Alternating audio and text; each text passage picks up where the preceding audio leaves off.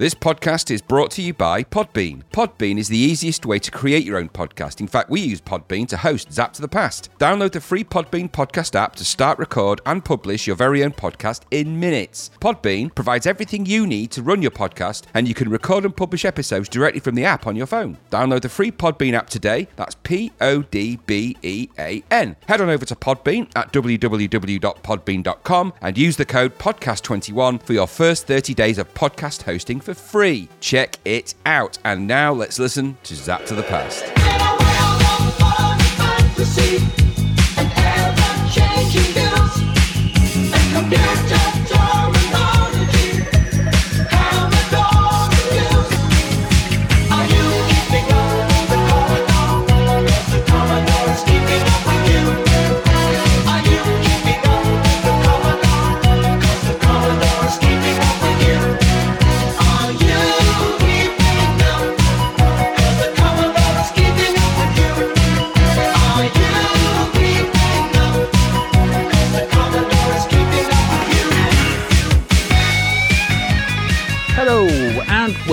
Episode 51 of Zapped to the Past. I am Adrian Mills and I'm joined as always by Mr. Graham Raddings. If you've not listened before, well then this is a podcast where we discuss games that were released for the Commodore 64. Last week we looked at our first batch of games from issue 24 of Zzap!64, which we are in no way affiliated with and were terrified by Transformers. We jeered at Jailbreak and we were amused by Arkanoid. This week, we conclude our look at the games in April 1987, along what was lighting up our TV and cinema screens that month. So, Graham, tell us what we have going on in this episode. In this newly announced town centre redevelopment with yet more multi screen cinemas, dreary themed pubs, dull chain restaurants, and the inevitable 19 coffee shops of an episode, we mostly come out at night, mostly with Ripley and Vasquez as we stay frosty around Hadley's Hope, avoiding 8 bit xenomorphs in the rotatey aliens, reform Damocles, and climb aboard our shootiest spaceship as we take on the nasty yellow bucktooth aliens in the stunning Delta, and play What's the Point in the utterly tragic needle in a haystack simulator, Explorer. We also try and decide which is the least shit in the triple crap treat that is indoor sports. Explore yet another medium res isometric world, this time as synth parent and child. Yep, in the droid and seek dullness of Prodigy. And turn Breakout on its side. Yes, that's right, on its side. And assess the relative merits or demerits of left to right Breakout clones. Yeah.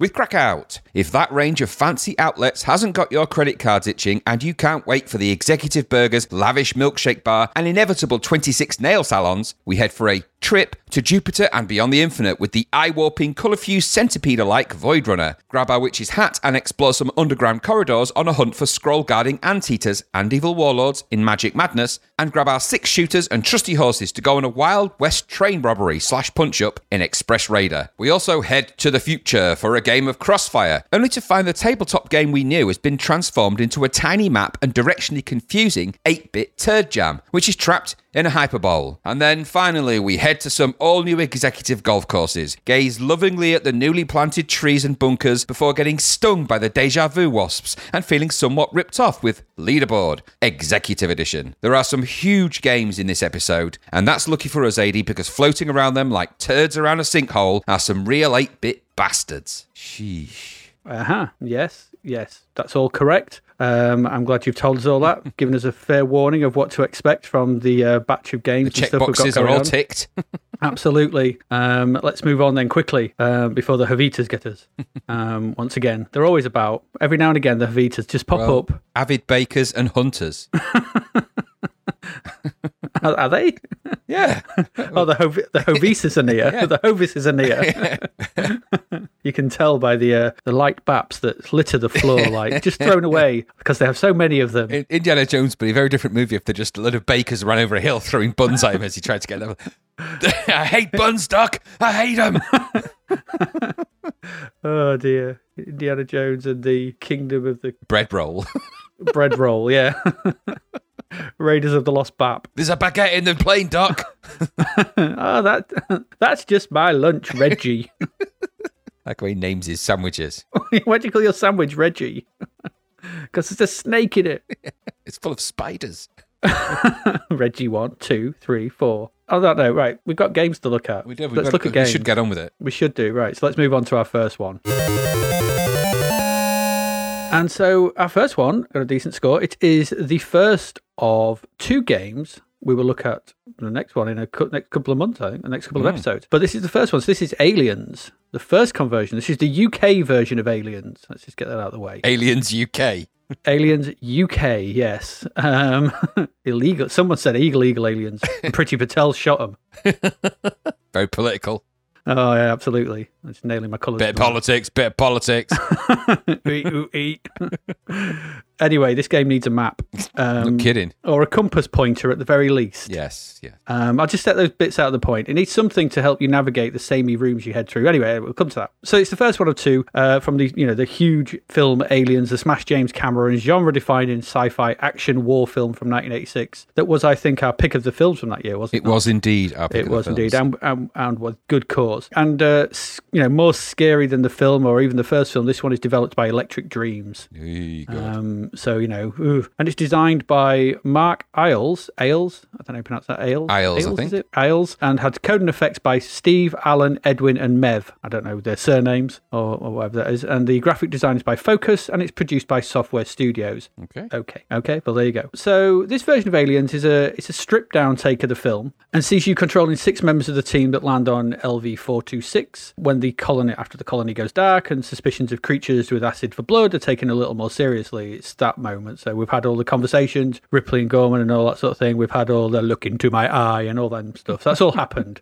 It's all gone on, you know, uh, all them things like that. So in this game, you control a squad of six. You control Ripley, Hicks, Burke, Bishop, Vasquez, and Gorman. Now, why Gorman? I don't know. He doesn't actually enter the um, fray. No, He's- why? Why not? He's the why not. Drake? Yeah, Drake would have been the more logical. Any of the others. Wizbas- Drake, Wierzbowski, Yeah, any of them. Um, You know, even Apone. Apone. Apone would have been a yeah, he should have been. you there. know, yeah. Why, why Drake? It's really because he's not one of the fighters, and and and and, and this is you know because this is a to all intents and purposes when we describe it, it's, it's an early sort of first person shooter. This, so you want people who can shoot guns. Drake does not do that, so you can flick between any of these with the press of the button. Uh, you basically just use the initials for their name. So R for Ripley, H for Hicks. Strangely, you have to well because there's two B's here, which is another problem. You got Burke and Bishop, so you have So to use got, I for got Bishop. Hudson is there as well. Uh, no, there's no Hudson. I think it's. I think this is down to letters, number of the letters. Well, they've still got Burke and Bishop. so you could have why taken. Burke? And anyway, no, Yeah, sorry. he never goes in because you could have put Drake, Wierzbowski, Apone, and then you would have had only one B. Yeah. Any anyway. So that's what you've got. So once the game starts, and it starts quite quickly, just straight in. The game starts. You're greeted with you've got the the screen is basically split into two. Um, so half the screen, the top half of the screen is the room in front of you. So you so basically you'll imagine yourself in the center of a room. So that's what you see, and the lower half um, it shows the stats of your squad along with the number of the room you're in. And this room number is important, very important. So you've got to take a note of that. So the stats, the there's the health, there's a there's a tacho, what's it called, cardiograph type thing. Yeah, There's the number of bullets they've got left. Signs how- thing, isn't it? Yeah. Vital signs, yeah, how tired they are and things like that. These people get these kick-ass hombres. Healthy get- military. yeah. they get more tired than Magic Knight in Spellbound, which is strange. So anyway, in the top half screen, you've got a reticule, um, and you can move that around with the joystick. And if you move it all the way to the left or all the way to the right, the screen starts scrolling round. So what this essentially is gives you a 360 degree view of the room, so you can just rotate all the way around. So it's just you basically you just imagine you are stood in everybody, all six of you are stood in the center of the room, spinning around But not seeing spinning each other. always with the spinning, but never seeing each other. No, because I imagine they're just in a got all the backs to each other, sort of thing. So they just stand in a hexagon facing Well, out. they're not in the same room, I suppose, are they? they all spin. Well, they are at the start, and you can put them all in the same room as you go through. Yeah, because you have to at some point uh, to do stuff. So it reminded me. So so basically, yeah. So you see, you, you scroll this thing round on the walls that you can see. You'll see doors which can be passed through with a tap of the spacebar while you put your reticule over them. And in a sense, this system reminded me of the system that was used for navigating the ship in Raise the Titanic a bit Yeah, a little bit. similar to that. So you pass through a new room, the room number changes, and then you can then look around that room and there'll be more doors. You go through the next one. So the only thing that sometimes the only thing that changes, because the colours for the room stay, sometimes stay the same, is the room number. So this is why this is important because there's 100, and- is it 200, how many rooms is it? 128? Something like that, yeah. there's a lot of rooms and it doesn't always you know this is hard to map because that's what I said this game needs a map or a compass pointer because you can easily spin around anyway we'll get to that uh, tapping the button uh, takes you back So tap in the appropriate uh, control, you know, letter takes you back to another member, and then you can control them through the base. So you t- you essentially you control all six members of the team, and you have to navigate them all the way through the base, and that's the whole point. So you've got to control all six, and every now and then to start with, and uh, as you're moving, an alien will appear. This will be a, a, accompanied by a, a, high, a sort of whining noise, not the classic beep, which is annoying, which is a, a bit of an oversight, I think. Mm. So you just get this whining noise, and then there'll be a one of them start flashing. So there's an alien in the room with you. You've got to find it and essentially shoot it. If it charges at you, uh, if it charges, if you don't manage to shoot it, then it kills you or it don't kill you. Those are basically your screen turns screen turns to static and that, that character is down. Supposedly, though, you if you take another character, I managed, never managed to do this, but if you take another character to that room and kill the alien in there, you can get the other character back. Mm-hmm. I never managed to get that yeah, because essentially but, they're meant to be cocooned, aren't they? Yeah, so I never, I, I, tried that, but I just never managed to do it. So I'm, I'm guessing it happens though, because after that, if you don't get them in time, then comes the then comes the face hugging and the impregnation and the chest bursting and more aliens and typical alien stuff. So this is the game essentially. You've got to manage this team of six through this complex. The visuals for the rooms are quite good. They're quite detailed. Were, uh, there's an interview with Mark Hales uh, in a retro gamer, and, and, they basically they did it modularly to try and keep keep down memory and just build from a certain set of things. And you can kind of see that because they do all look the same. And this is one of the problems. The, the, rooms do get very samey. You can shoot out the locks for the doors, which means that you can't go back through them. The only way you can get back through them is just to blast open the doors. Uh, but you've got limited ammo, and if you blast open the doors, then aliens can get through and so on. So you need to choose whether you want to do that. The aliens are quite good. They look like aliens. They're recognizable as aliens, I thought. So you know, quite quite nice sprite work on them. So that was all right. But and and the minimal use, there's a minimalist use of sound. There's not much, which is, but what you sound is there is not the sound you kind of want. You want that beep, beep, beep, mm. beep, beep, You want that, really. There is quite a decent game here, but for me, it needed a couple of extra things to sort of really lift it and make it just make it feel better. I thought. So, like I said, the first thing I said is a compass of some description would have been a boon because it's far too easy to get lost in the rooms, especially when you're spinning about when you're trying to track an alien. Mm. Because these rooms all look the same, and you can spend once you start getting a few aliens, you can get in there and you can start going from back and forth between the same room as I did time and time again. 68, 67, alien, mm. 68 Alien, 67. And I was like, oh, God's sake, where's 69? I can get out. Um, and, I, and it starts to get on you. And then other people start getting killed and time looms and all this. Because time is a factor, because the longer you take, the more aliens appear. And you've got to make your way through to pick up get to certain rooms within the, the complex, like the armory, the medibay, and things like that. Because that it's easy to get lost. You just end up going nowhere at times, and without a map, it's very difficult. It's spoil and this spoils the flow of the game and takes you out of the proceedings because it's just stupid. You're just going back and forth through the same door because you can't, because all the doors look alike, and there's no way to know did I am I facing north, south, east, or west. Simple thing, just to put it above the main screen and just have it rotate with you. Mm. Would, would have sorted all it. It would have sorted it. i have come in from the north, or I've, co- I've gone in through a door that was north. If I'm facing south, I know that's the same door. Sorted. It could also have done with, like I said, proper proximity warning from the film, at least a better approximation of it. It's a solid attempt, I think, at doing something different, but it could also have done with being able to set the troop to. I, I don't know if you could do this to self self defense. At least put them to sort of like if an alien appears, they do something, mm. rather than you having to jump back to them to try and protect them. So it's, I just thought it was a bit silly to have the alarm go off and they do nothing if you don't go mm. back to them. It's like these are badass hombres, mm. as they describe themselves. These are you know colonial marines. These are supposed to be doing that thing. It could have been balanced out, but it's just it's just weird. It's just a bit odd. I did like this. I thought it was okay, but I, I just I found myself becoming frustrated with the lack of direction,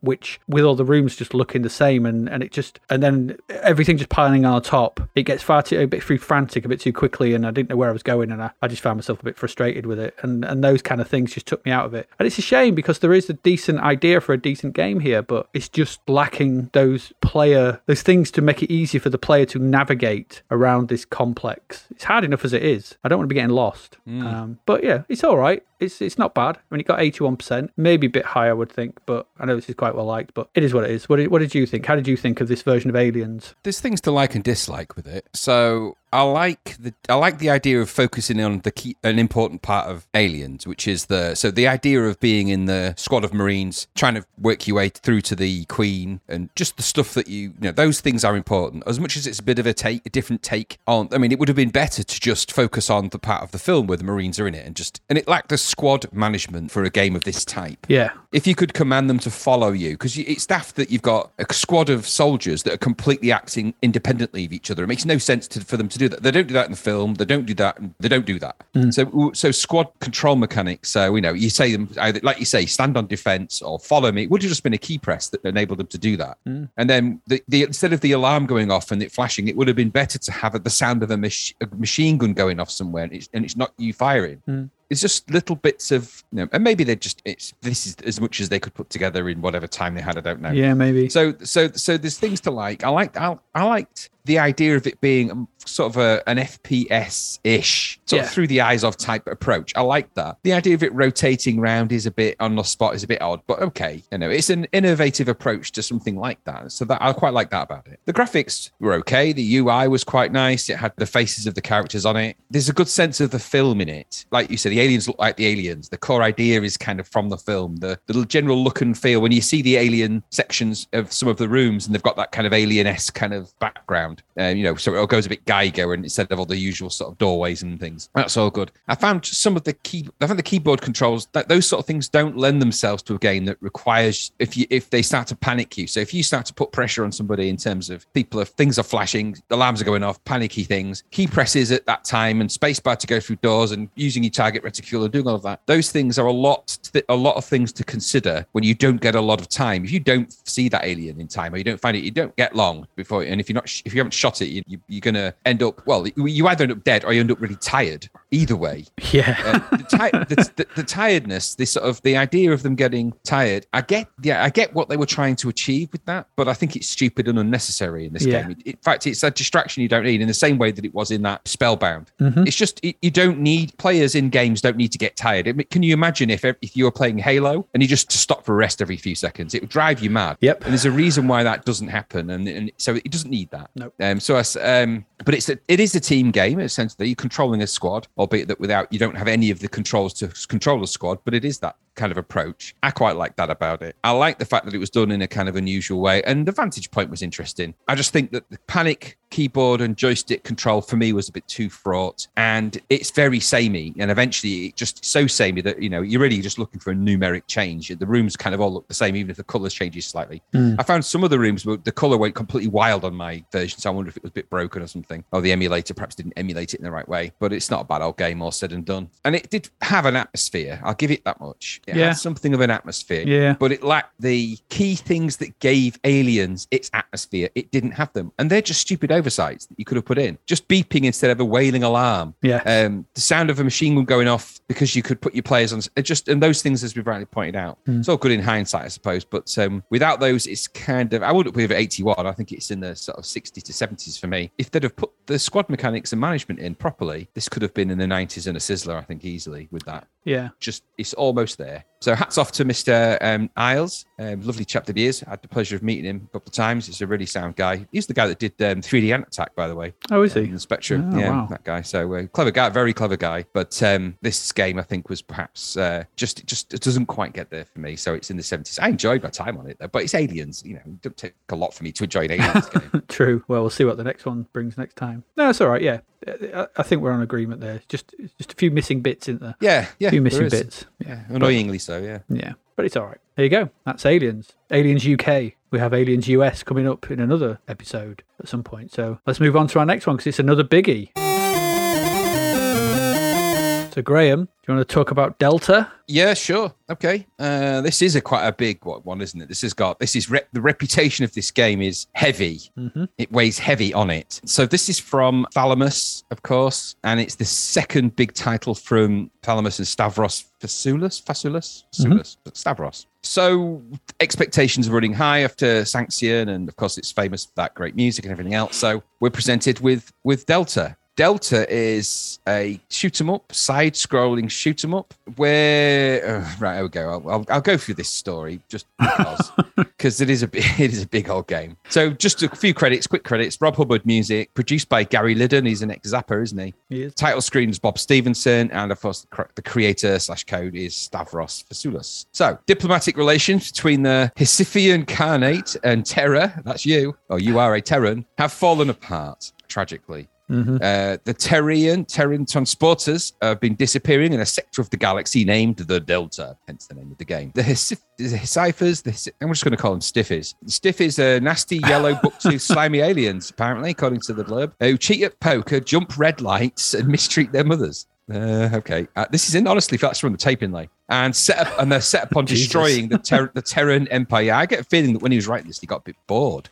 We'll see. to stop this from happening, Damocles has been reformed. Now, I assume that they're not talking about some kind of boy band, so I dig into it a bit more. Damocles is actually the creation that was last heard of in the game Sanxion. Yeah, it is. Yeah. that really convoluted. So apparently, he signed up for a three-year deal with this uh, this militia. Um, so it wasn't a boy band. Um, you have still in Damocles, and they've been reformed to go to the Delta and kill everything, including wiping out them pesky stiffies. So.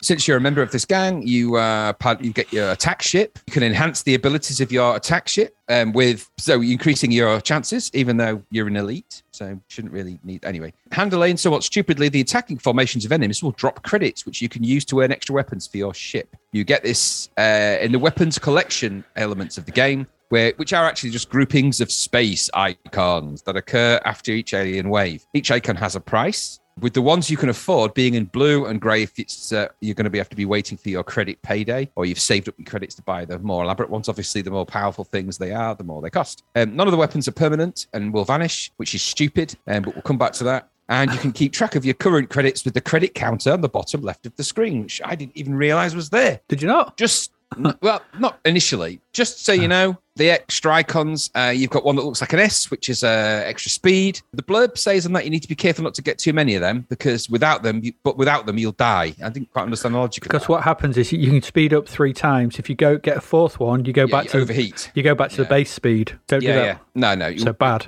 Again, we'll come back to the ridiculous logic of some of the Mhm. ideas in this game. Uh, you get more bullets. That looks like a number seven. They state there that your starting bullets are, are good for namby pambis. These are words from the instructions. Um, but uh, no good for frontline attacks or for the later levels. You can get multiple fire, which looks like three small sperm on the icon. That's back, port, and starboard firing, ideal for the Wheel of Death, whatever that might be, because you don't know. Just say ideal for Wheel of Death. Fish weapon looks like two fish. Uh, that's extra pulse lasers from the amphibian planet of Zlot. okay, you got a protector, which looks like a candle in a horseshoe. That's uh, that is like a spinny, smashing egg that goes around your ship. Very handy that one actually. the warper, which looks like a bigger S, slows down time, and that's another handy one. So it just slows everything on the screen down a, a tad. Even the most enthusiastic um, stiffies would have a job beating a reliant Robin from 0 to 60 when this is in action. Those are from the instruction itself, which made me think that in this futuristic space travel enabled world, the uh, Robin Reliance and the, the company Reliant are still around. Maybe. company they must be. That is incredible. That is. achievement. Maybe But it maybe, also explains why the spaceships are the way they are. maybe we have King Del Boy. Maybe. Um, for those that don't know what a Robin Reliant is, it's a three-wheeled car. Death machine. From the, from, yeah, from the 70s. Yeah, they had a, a, a strange habit of tipping over a lot. The fiberglass. Anyway, the final one was the super shield. Looks like a, an- a square, uh, and it states the instructions. This is the this is straight from the instructions. This is the creme de menthe of weapons. I don't, I can't get my head around what that means, and it makes the, the stiffies look like the lager shandy of the Alien Threat League. I'm just going to say that again. The lager shandy of the Alien Threat League. Just, I'll just let that percolate. The idea of there being an Alien Threat League is interesting, let alone Them rated Right, it, rating- ra- rating rating them in by the- alcohol.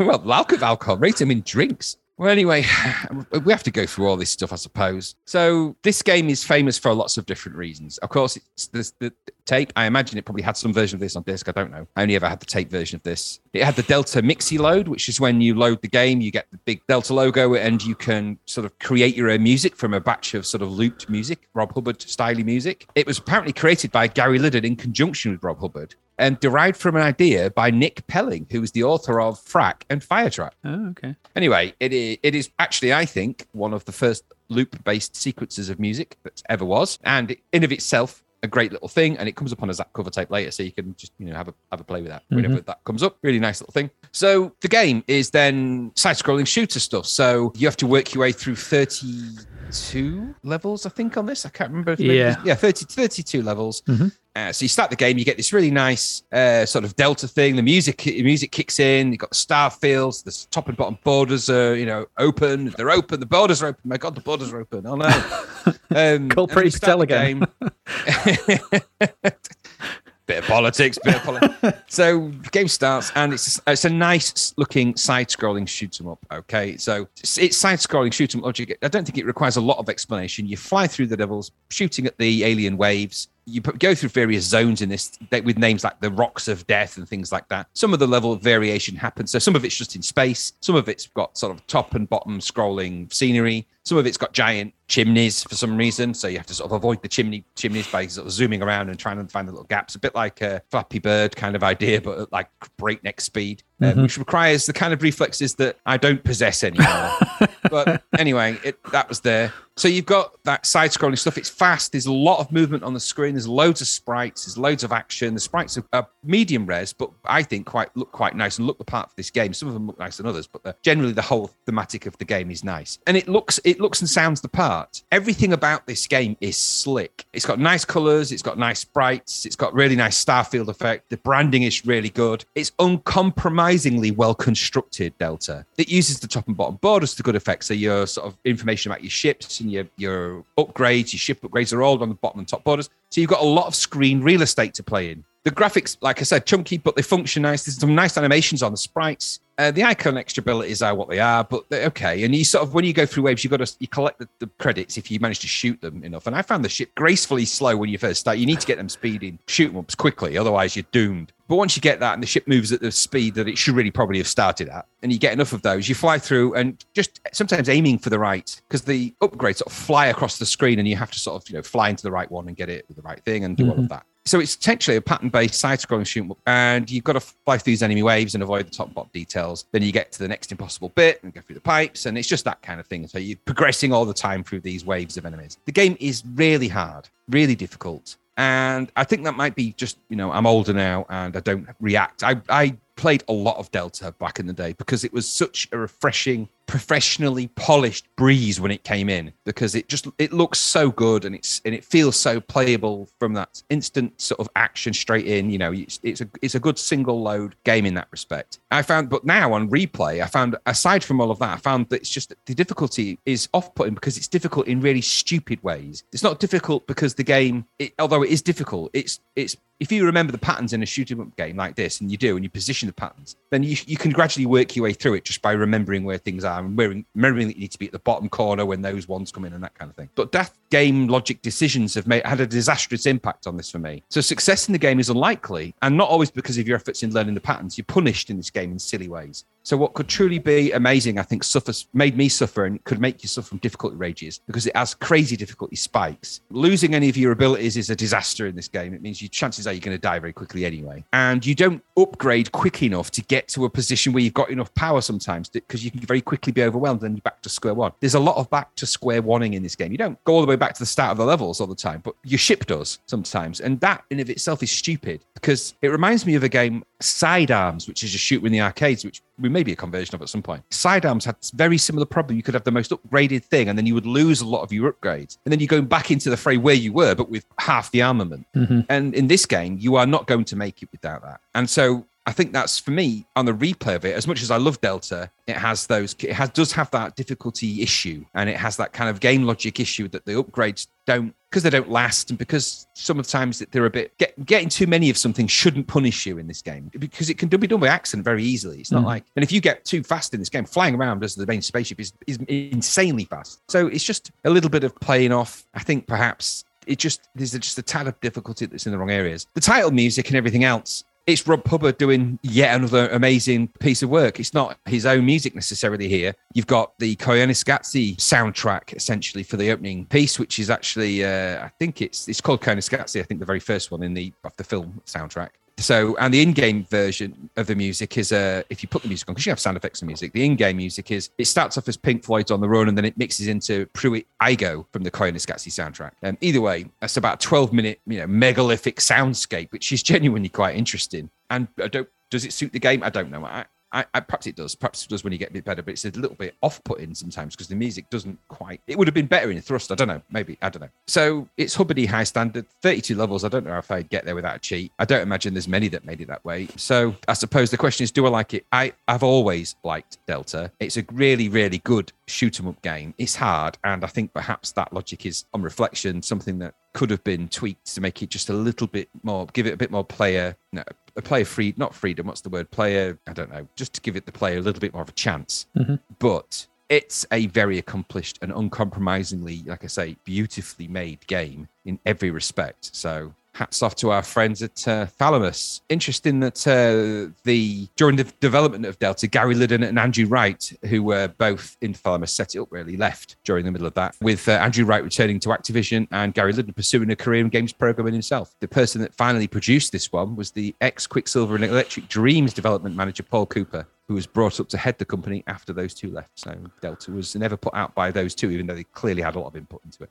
So yeah, Delta is it's one of the holy C64 grails, isn't it? Really, mm be very careful with it. I like it, but what about you? Yeah, I'm not going to go too much off that. I think there's there's no doubt in the technical ability on display here. And you know, I've no, I've made the secondary notes, but everything is polished to a, fine sheen. Um, and as an advertisement for what the C64 can do in the right hands, it doesn't come much better from a visual and audio standpoint. It's smooth, it's slick, it sounds amazing. I mean, to me, this is peak Hubbard for me. The, the, the combo of that great title screen. It's this and Knucklebusters, isn't it? This is the one-two punch of Knucklebusters and Delta. Really, it's like you know they got the amazing title screen music. Not only let's not put to one side the the Mix-E-Load, not um, you know impressive nonsense craziness, but then the in-game piece, this 12-minute swooping, soaring piece of music that riffs on Pink Floyd and Koyaanisqatsi to mix them two up. And it, to me, I think it works perfectly. so it's a beautiful piece of music to play a video to play a shoot 'em up to. I can when I played it without the sound effects, it's like uh, then I have to put the music on very quickly because it just it's not del it's not Delta. It's not Delta as far as I'm concerned. So the game is responsive once you get uh, a few power ups. And, and essentially, this riffs on Nemesis. This is heavily influenced by Nemesis because it's. I mean, most of those. Pa- Radius in the arcades, Nemesis. uh, Gradius, yes, or it was. I think it was Nemesis over here in the UK. Gradius elsewhere, yeah. So Gradius one, two, three, Nemesis, Salamander, and Vulcan Venture over here. So and it plays exactly as you want a shooter to play for the most part. But the problem is, at its heart, it's a memory game, and that's problematic because you need to be collecting the correct power up for what is coming up, or you're done for, and that is a bad thing. It's like the fast pillars near the start of level three or so are the perfect example. Don't have the speed ups, death. You, you don't even you, you don't you are not fast enough to move across the screen to get through them, no matter how well you know that they're coming. You're just not, and that's bad. That's bad. There's no two ways around it. Don't have enough shots to destroy the fast moving snake style enemies by hitting the heads because they move too quick for you to land enough shots on them. Dead. So you've got to power up, like you said. If you lose them, you're done for. If you get too many speed ups and you go back to bait, you're done. Dead. And it's a problem really because despite the amazing music and visuals, it gets more and more frustrating as you progress and becomes a game of uh, uh, a, a, a game. I know a lot of shooters do kind of do this, but this is a, a particularly cumbersome note of it. It becomes rote screen placement and collecting the right things at the right time. For me, a shooter should rely on your skills as a player, from your muscle memory and your reactions. You should be able to get through. Okay, you should be. You know, and uh, if you can play it fast enough, if you can shoot fast enough, and you know what to do, you should be able to get through. A good shooter should allow that. When you watch something like, if you play something like I know later on games like Ikaruga, and you watch the players play them sort of games, was bullet hell shooters, no power ups or anything like that. It's just you just you can get through it, and that's a well designed shooter to me. This relies is problematically relies on your ability to remember what power up to get and when. And that's a really bit of a shame because when it starts off, this is amazing. You know, when you first start playing this, it's like, oh my, what this is the best, one of the best things I've seen on the C64 and played. And it's the whole soundscape and the visuals, and this is a step up from Sanxion. And it's like, whoa, I've not seen really seen anything like this. This the smoothness, like you said, the borders, you know, the borders open, the sprites in the border for your power ups, and everything nice, and the design looks incredibly good sort of thing but then you start to play it a bit and then you start to notice that it's not me dictating the gameplay it's the gameplay it's the game dictating how i have to play it. And when you see that the design underneath this game is more memory game than shooter that's a problem in a side-scrolling shooter to me. However it's still enjoyable to play even despite that because of those strong. It, there's still something Production there. levels, yeah, yeah. production levels. Because they're still so good, you still enjoy playing it. So I'm not knocking this because I think this is a, a really enjoyable to play game. It's just I wish, like you said, the word you were looking for is freedom, player freedom. I should be able to do this no matter what. And you can, and that's a eh. Interesting, actually, because your your criticism, our criticism, which is I think along with basically the same thing, yeah, is also what Gary Penn criticised it for in his comments in the Zzap! review. yeah, yeah. because the other two were, you know, the other two reviewers were like suckered in for by the presentation, which is fine because it is amazing to look at. Gary Penn was like, I want to decide where I go in a game, and these and his pattern shooters just if you don't know the patterns and you know, and if you don't remember the right thing at the right time, you're done. Like you've said, ex- exactly what he said. It's the same. It's funny. It's, it's, it's you're going right the same path as he did, um, with that kind of idea that you know what this game is it's amazing to look at, but who's really playing the game? Who's really in charge of it? Yeah, it's a it's a designed experience, really, rather than a rather than a reaction based experience, rather than a systems driven experience. It's a this will happen here, and you have to do this to get past this at this point. Yeah, yeah. Which I don't think shoot up should be. It should be uh, well, but it's still good, and I would still recommend everyone go play it. It's weirdly only got. I think it was a bit of a controversy at the time. Wasn't it only getting seventy four percent? Yeah, and I think I think it's because they got some criticism for their score of Sanxion. Maybe because Thalamus was kind of you know it was yeah, yeah. an offshoot of the same publisher, wasn't it? Essentially, the, yeah. the magazine, and I think they got grief for that. So they've said, right, okay, well we don't favour it, look, you know, and I think there's a little bit of that going. on. Maybe probably, but there you go. Pity, really, because a gay, great game is a great game. I think I would probably put this in the low eighties. Yeah, probably. Well, it's not much more, but it's not a sizzler because of those problems. But it is what it is, and it is. But it's still good to play. Don't get me wrong, and I did enjoy my time with it. Way better than Sanxion. Way better. Yes, better music yeah, yeah. Fasoulas is clearly progressing, so because yeah. he's based it on Nemesis, so he's taken Nemesis and based this on it. Because um, so there we go, Delta. It's certainly better, certainly better than what's coming up in our next game.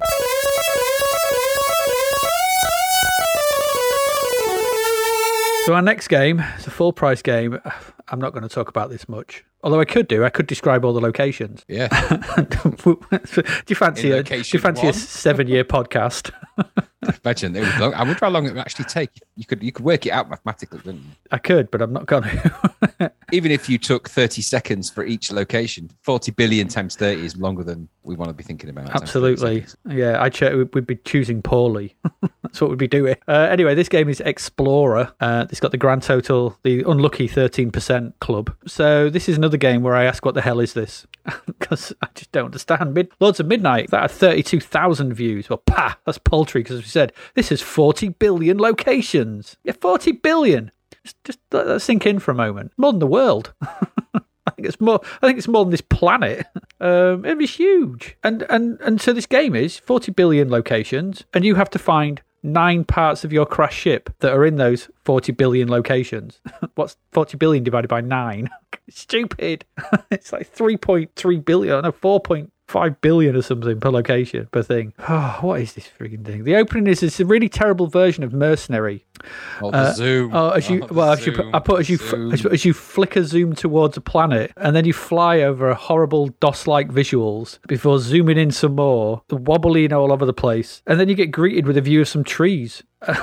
and then there's a number in the corner, and I think and I think they, they've schemed this because it's not 40 billion, is it? I think every time you move like one character move to the right, it goes up by a number. So I think there's some jiggery pokery with the numbers going on. Anyway, it's so boring and so slow. The visuals are horrible. They're just horrible proper ER for they're horrible. They're horrible. Um, so this is abysmal, and it doesn't have a single shred of value to be found anywhere in its 40 billion locations, as far as I'm concerned. Oh, I don't get it. I mean, this was made by it was a guy who made this, and we'll talk about his previous game as well in a minute. I'm guessing, but I don't know what point did anyone think this was a good idea? I don't know. The visuals are green, black, and yellow, and the, there's mention of beacons and energy and alien robots, something, but it's so turgid and so slow. It just nothing makes a lick of difference. It's crap. This makes I've noted here that this makes the double look like warp speed. Yes, that's very true. It, awful crap. Take it away and bury it in one of the 40 billion locations and let no one ever speak of it again. It should be stricken from the history books. I did not enjoy this. This was a turgid egg of a game. so, what did you think? It's just absolutely stupid. It's baffling, isn't it? It just I, I couldn't get my head around. I mean, when you because it asks you to put your name it name of name where you want to be, it's like it makes a difference. Yeah. So because it just I chose Cleethorpes. So I just okay, I put Cleethorpes. it just came with jungle, jungle land. Yeah, yeah. Jungle land. I was like, so I could have you can put anywhere and you're going to be in jungle land. This mm-hmm. is just for me. It felt like it was 40 billion ways to look at some trees. It's just like yep. Look at trees. Where am I? You're in the trees. Okay, well, move to the left. You're in the trees. Forward trees. To the right trees. Trees. So I was like, all right, I get the idea. I'm looking for something amongst the trees. Then no idea how to find anything what the beacons were. Apparently, you've got a jetpack. I, I don't know. I don't get. It. I didn't want to. Mean, the graphics, like you say, just this long, thin tree line, essentially, that repeats a lot. I couldn't get my head around what I was really looking at. This felt, I tell you what this felt like. It was like a weird lab experiment, a dull experiment, like something you'd see on an open university program when you was off sick as a kid in the afternoon. And if we turn now to the simulator, we can see that we are in position 3.53. 3.53 is northwest of 3.54, but not, you know, and it's one of them. Like, it, none of it meant anything. I'm thinking, what happens if I find these nine spaceship parts? Which, by the way, is just impossible, isn't it, with those kind of odds? Um, these are lottery number odds. Yeah. Um, just ridiculous. And I just thought, I don't want to. I don't want to do that. I landed on Targ and just settled where I was. And you know what? I'm not going to go hunting for my spaceship. I'm just going to live in the jungle. I'm just going to do that. Can't I don't do need that. to go on it. Well, this is some obviously in this game. It's obviously uh, we know that the guy that made it. I forget his name. You have to quickly check. But the guy that made it made a game in 1983, which was an orienteering game on the Sinclair Spectrum He did. called The Forest. And in that game, you just you orienteering, so you're looking around the forest with a compass and a map and a, and I'm guessing that the guy really likes maps and exploring stuff in forests. Uh-huh. And he just upped the ante on this and made a you know 40 billion reasons for me never to even look at this again. It was Graham Ralph. So Graham Ralph. So I mean, hats off to Graham Ralph. You've created something quite unique. You've created something that is visually the equivalent of nothing. Because looking at 40 billion, looking for something amongst 40 billion things is a needle in a haystack type mentality. I don't need a simulator for that. Never have, No. never will. Don't want it. Didn't want this. Arse, arsehole. I'm surprised Electric Dreams even put it out, but I think they got sold because it has big numbers, which make for impressive marketing collateral, don't they? 40 billion locations while you struggle to survive in the jungles of wherever the hell it is. No one cares. No, No. one cares. Dodson, Dodson, we've got Dodson here. So no, one ca- no one cares. no, no one does. No one should ever. Arse cake. yeah, Just no, no. I know. Let's uh, let's take our machetes to that jungle and, and leave it and leave it behind us. Yes, just Um, hack, o- hack it off. yeah, because there's nothing good to be found there. No. Let's move along. Come, let's leave this place. it is such a silly place. How does the wind ever get in here? You know, my partner says that quite a lot.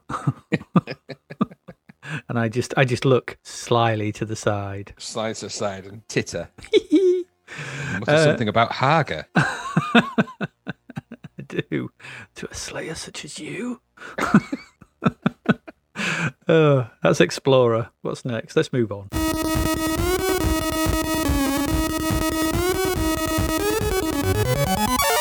Uh, Graham, with uh, more stuff, uh, more indoor sports. Tell us about them. Sport Time, trademark Sport Time, Design Star Consultants, all the way from Mindscape, software that challenges the mind. They're- these are the people that made Superstar Ping Pong, and that's who made Indoor Sports. So you've got Ed Ringler. Or Ringler, Ringler on design production, Simon Finch, associate producer, uh, programming by Finch, Lucas, and Ringler, music by the same guy that did Barry McGuigan's, uh, and the Goonies, and Legends of Amazon Women, John A. Fitzpatrick, uh, with unskippable intro. So you're going to hear that music at some point, whether you like it or not. Yeah, you are. You are listening to the damn music. Yep. So the initial screen of this game, this is an this is a game where you can play three variations of classic indoor sports. So ten pin bowling, darts, and air hockey. All those times you've ever wanted to play an indoor sport. One of those is Here not they- like the other two. are. One of those. One of those don't fit in a pub.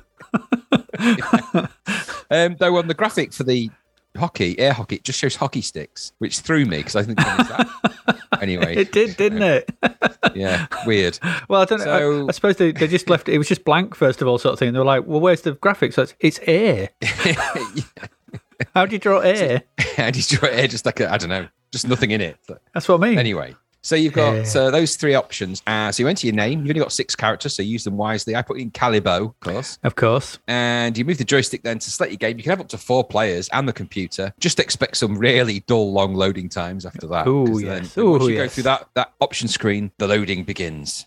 And then it's just a slow wait until the option you've chosen appears. I played all three of the games. Yeah, so did I. Conversely to the, the crappy pub games one, I actually pl- decided I'm going to play all three. I wish I hadn't, but I did. So bowling, the screen, basic screen displays, come on, where you can choose your number of players, the weight of the ball between eight and sixteen, like it makes any difference whatsoever. And the alley, the alley slickness, which I thought was a somebody's name.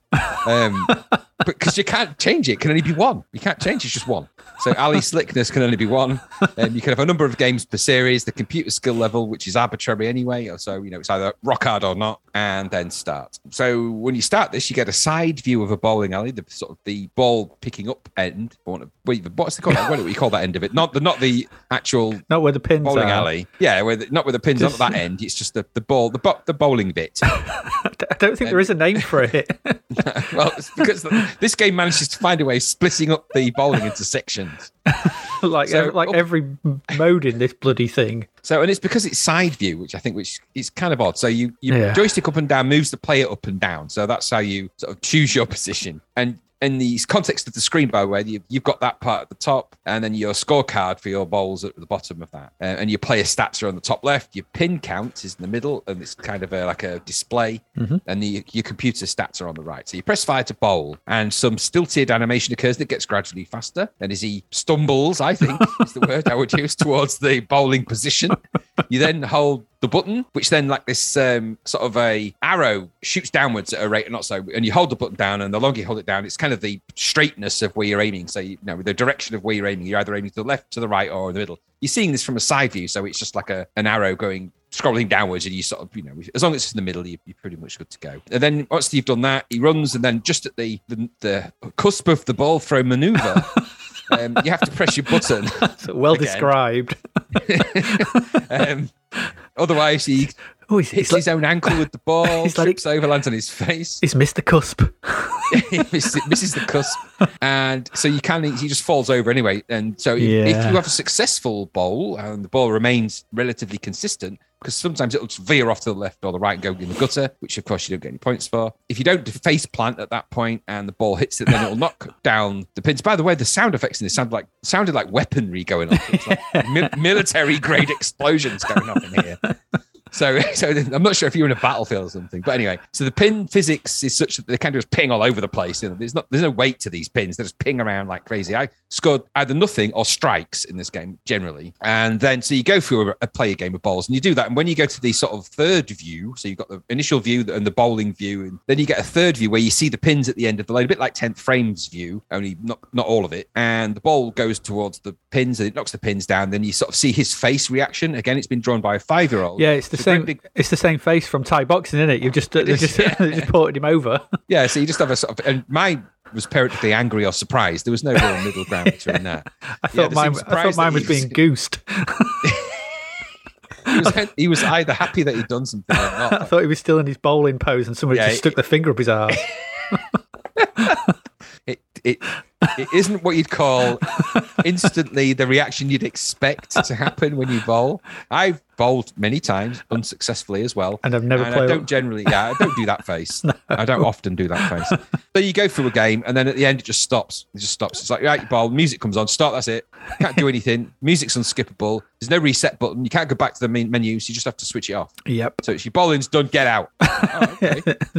so this alley is closed. it doesn't play. It doesn't play brilliantly, but you can play at least play ish a game of indoor bowling if you go with that. That's slightly more interaction than 10th frame in the sense that you see the face of the person and there's a little bit of that. But in every other way, it's nothing like 10th frame. But the main issue I had with the, this particular game is that you can't aim at the pins. You can't see the pins to aim at them, which makes aiming very difficult. When you're playing a game that's the sole purpose of bowling is to aim the ball at the pins. If you can't see the pins that you're aiming at, then it's yep. It's anyway. It's not the it's not the so. first it's not the first game we'll play today where you're you're not you're looking at the wrong thing. no, no. Now let's go. Let's move on to dart. Okay, dart. So similar option screen when you start the darts. You go. You have to go back through the whole game loading thing and the intro sequences and everything else. So you've really got to like this game to do this. So I'm doing this so you didn't have to listen to the podcast. So this time you can choose now. This, there's a funny bit here. So you get to choose similar options, players. The doubles on or off logic for this broke my brain. because strangely, each of those options has a yes or no. So double on as yes, and double off as a yes. So I'm like, hang on a minute. So double on, yes, double off, yes. And then I thought, okay, I better turn to the instructions because I don't get what that really means. And the instructions said, as a beginner, you will find it easy to play darts if you set both double on and double off to no. Once your skill increases, you can try regulation rules by setting double on and double off back to yes. Like, why have you got two double ons and double offs? What does it mean? It's bull. It's Boolean madness. It's just stupid. it doesn't. It didn't make any sense, and it didn't make any difference. You could play different game lengths: classic 301, 501, or 701. No one's ever, no one's ever ever played 701 ever. then you can change the computer skill, of course, and the overall game speed from beginner, normal, or hyperdrive. Okay, all right. Want that in ping just- pong?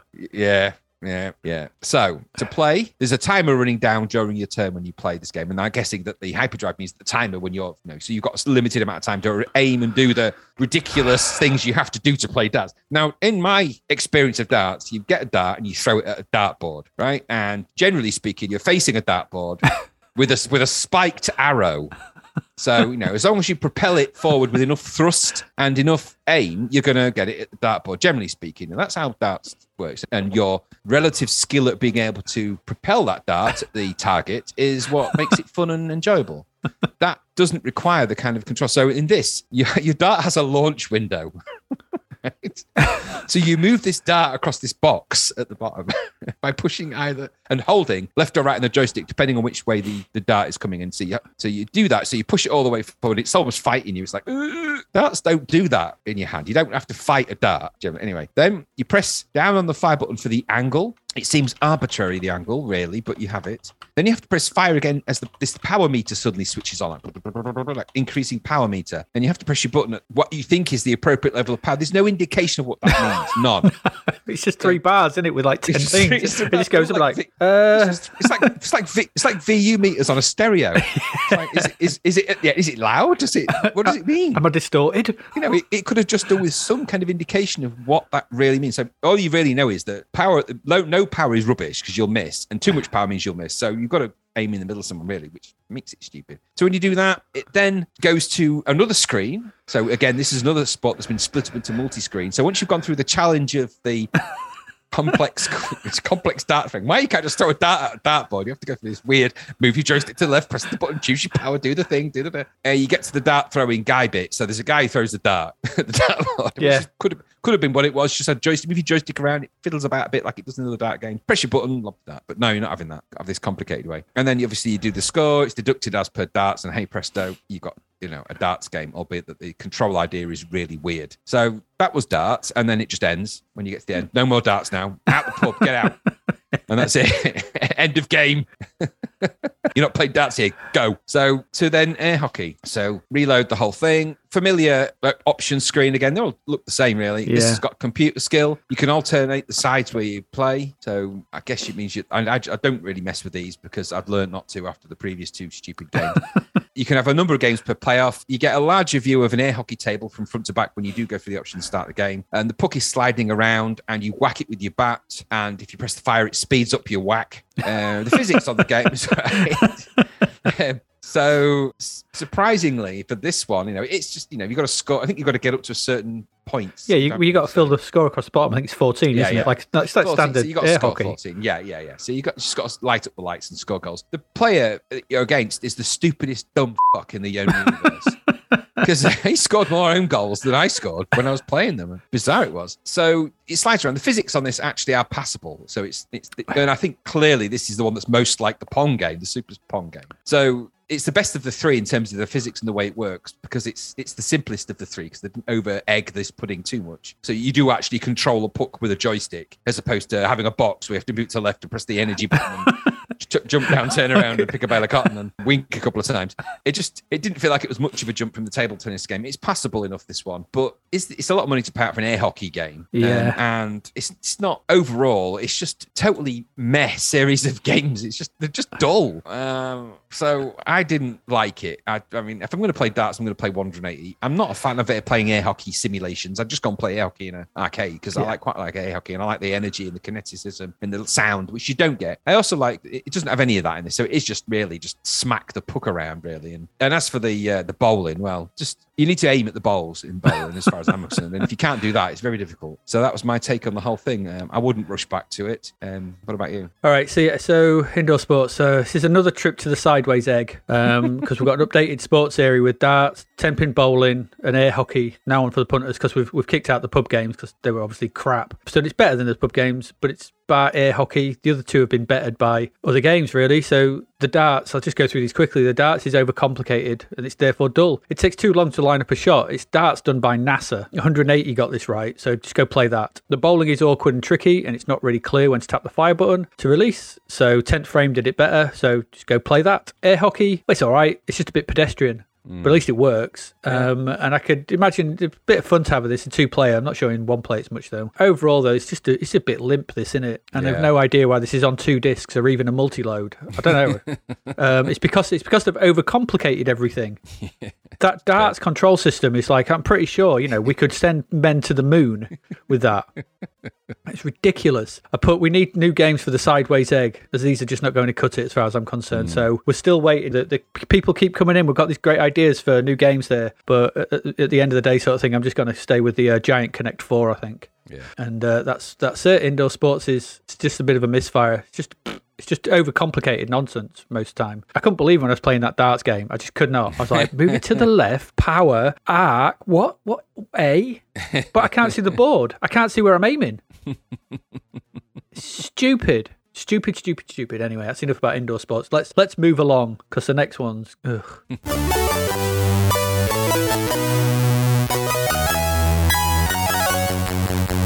So, what's our next one? Well, we looked at the crap vote for this a while back, I think. Um, and so now it's finally here. Another Electric Dreams game. This is Prodigy. Mm. So, let me get the right voice for this. All ye hear the words. The machine sorcerer Wardlock has created organic life, hitherto unknown in Techland. His latest creation, Solo, the Synthy Man, and the new arrival, Neho, the baby, are the ultimate in organic intelligence, and they want their freedom. It is your quest to guide Solo, the Synthy Man, and Neho, the baby, to safety and prevent them being cloned. There you go. So, that's this. That's the game. Very impressive. Thanks. This is from the same mind that gave us Jerry the Germ. Yeah. so uh, make of that what you will. Melv Melvlet Dink, is it? That's- Yeah, it's it's a name. Yeah. Yeah. Before you get into the game, I've got to say, the hell is that tune? That's What Jonathan Dunn music. It's David Dunn, isn't it? Yeah. Oh, David. Is it David? I thought it was Jonathan. Da- it's David. No, it's David Dunn. Yeah. It's um, it's it reminded me of the episode of Friends where Ross is playing. God, yeah. It, it's just an it's noise, and then right towards the end, it just gets a nice tune, and then it just ends. It's like um, it's like the opposite of Thrust, where you have a great tune. Most of it's great tune, and that bit at the beginning. This is just all that bit at the beginning. It's just Yeah. crazy. I was like, what the hell is this? Anyway, the game. So uh, we're, uh, so we're in. Uh, is, is this? Single color isometric territory or medium res isometric Medium territory? res, I think. It's medium res, in it? Yeah. Either way, it's really small viewport. it's a really small viewport you have on the world, so I couldn't really tell. And that was just like I was looking at it, squinting, going, "Oh, where's the game?" It makes the game feel incredibly claustrophobic. So you know where you know where we are. We're in isometric territory. You have to traverse the world with this baby following behind you, and you've got to find the plot is you've got to find some data, some corrupt data to feed into the machines, which will enable you to open the doors to make good your escape. Essentially, it's, it's it doesn't matter. We're basically we're firmly in collect the thing to do the thing to make the thing happen. Yeah. It's another one of them. It's, so that's what it is. But the problem is, this is in a game that is barely playable. I kept getting hit by a grey thing, which just kept sending me back to the beginning at the be at the hmm. opening constantly, repeatedly. I tried shooting it, and I did land some shots, and it nothing happened. And the problem is, it's like playing a postage stamp size variant of one of these games because there's so little viewport. Hmm. It's just so tiny. The graphic, even in, in that space, the graphics are blocky and ill-defined. The sound effects are crap, and the whole game is unappealing from the get-go. it's called Prodigy, is it? But this is not a twisted fire starter. And Charlie says, "Do not play Prodigy." Very good. my roundup. I'm not saying anything more on that. So Prodigy was just awful. What did, you like it? I'm No. guessing you didn't. No. We may have to fought, we may have to stop being friends if you did. No, it's another droid and seek nightmare. um, just wandering around in a tiny window with badly drawn graphics, with a with something following me that I couldn't actually get to do anything that I wanted it to do. I think you meant to guide it around and do stuff. It just kept getting stuck at doorways and not doing what I wanted. And I'm like, oh, just Yeah. just get eaten, whatever you are. Um, you got also got apparently got to change the baby and feed it and just and keep an eye on oxygen levels and and avoid the blobberites and the blob wells. I just just sod off with this game. Did you see that it had four zones? Ice, Yeah. veggie. There's a zone called veggie, tech and fire. Just stupid game. I thought and a small isometric medium res window for a game is it's no way to go through life. It's not. Um, it's just difficult to see, difficult to use, difficult to play. You can't control anything in it really. I was always running into walls and not really going the right way. I couldn't see anything.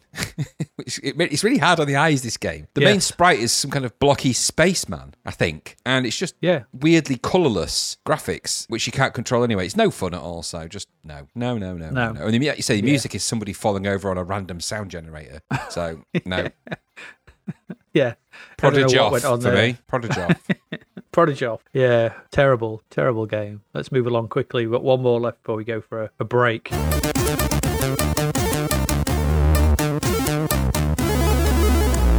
So what is that new game? Graham, we've got another uh, bat and ball game. We have. There's two this month. We've got two this month. So this is Krakout. Yes, from our friends Andrew Green, Terry Lloyd, Richard, uh, Robert Toone, Toon, and Ben Daglish, otherwise known as Gremlin. This is Gremlin's version of Arkanoid, really, I suppose, just with a you know some quirky changes to the gameplay from the people that brought us Bounder, Bulldog, and Future Knight. So, and it looks exactly. Someone said to you, do you think made this game?" You'd go, "It was the people that made Bounder, Bulldog, and Future Knight."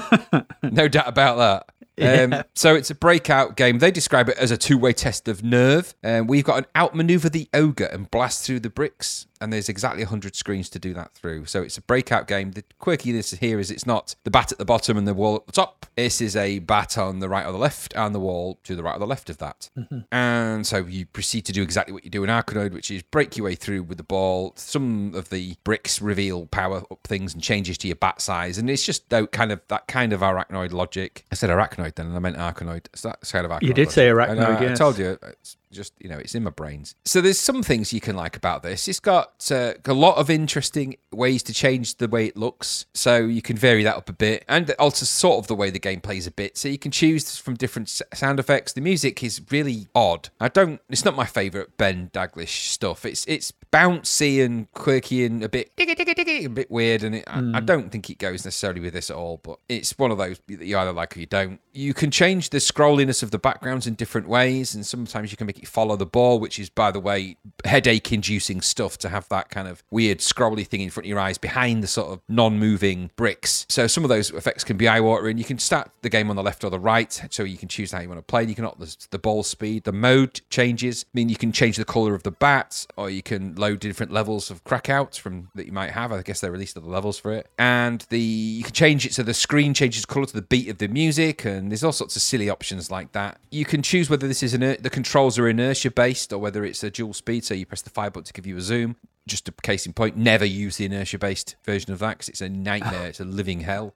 Um, and then you get some kind of global scouts. The game's breakout, so the graphics are bold, nicely coloured. Physics works quite well. It's quite fast, and it seems reasonably challenging but playable. You either like this sort of thing or you don't. It's a bit tired, really, this kind of thing, I suppose. But it's it's a tried and tested game type, and it's been around since the dawn of games. So you know, you either you either like this version of it or you won't. You know, if you it's colourful. It's just you know, if you want to play it, buy buy the cheaper Arkanoid, do that, and then just turn your TV on its side if you want to play for the novelty of playing it of a different way. Watch your tube explode, though. Yeah, point. she did on the old TV, go boom. What were you doing up there? Uh, it's been a slight accident. The main issue was was noted in the Zzap review is that it costs more than Arkanoid, and it's basically the same big thing, albeit with some really weird nuances that don't really make the game any different. So, would you choose this over that? No. If you're going to play a good breakout arcade conversion, you'd choose Arkanoid. You wouldn't choose this. This was one of those also ran games that Gremlin sort of did a lot of. And for that, um, it got 55% inside, which is I would it's about right. I liked playing it, but I like breakout games, but it's no more or less fun than other breakout games. In fact, less slightly less than less fun because playing it from the side does get a bit tiresome after a while. So there you go. That's what I thought about you. Yeah, I should put insert what we said about Arkanoid. Yeah, yeah. and add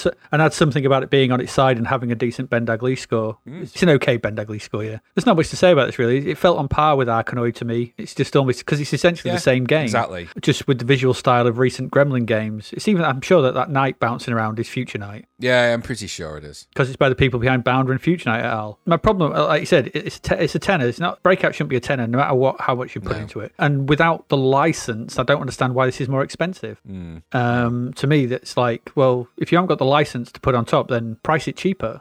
Two quid or seven ninety five or five ninety five. Yeah, okay. Too much for an aging concept, really. Um, no matter how many screens and bouncing whistles and Yeah. whatever weird effects and stuff you put on it, it still doesn't change the fundamental gameplay, which is breakout. yeah. In, and considering this has just got the same power ups as Arkanoid, Yep. expander bat, slow catch, shield, Multi double bat, whatever, multi ball. It's just the same as Arkanoid. So why, if you're not paying for the license, why is this more expensive? I don't get it. Um, but hey ho, yeah. But it's it's just more breakout. It's all I think the one thing I'd note of this is that I mean, don't get me wrong, the scoring for it is fine in Zzap, but they gave the review of this was odd because they were like, "Oh, not another tired breakout game. We're sick of breakout games. They're so boring." In the same issue, they gave uh, Arkanoid a much higher score, and oh, it's greatest game, brilliant arcade conversion. I'm thinking, I just, I don't know, it's in having those two Yeah. things in the same ish, in the same issue with Zzap with such. I mean, they're basically the same, albeit that one is directionally different. I'm wonder. I bet they got. I I bet they got Arkanoid in first. yeah, I think So if that's it. Comes through the doors first, it's like, oh, I haven't seen a breakout game in ages. Yeah. And, well, yeah, I've seen this in the arcade. Yeah, this is a good conversion. Two days later, Krakout turns out. It's like, oh, I'm not playing another bloody breakout game. Yeah, uh, and I think that the music is there is could a, be wrong. the sci-fi. I could be wrong.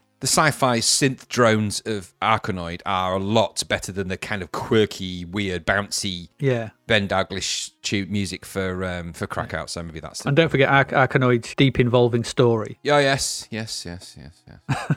whatever that is. Yes, whatever. There we go.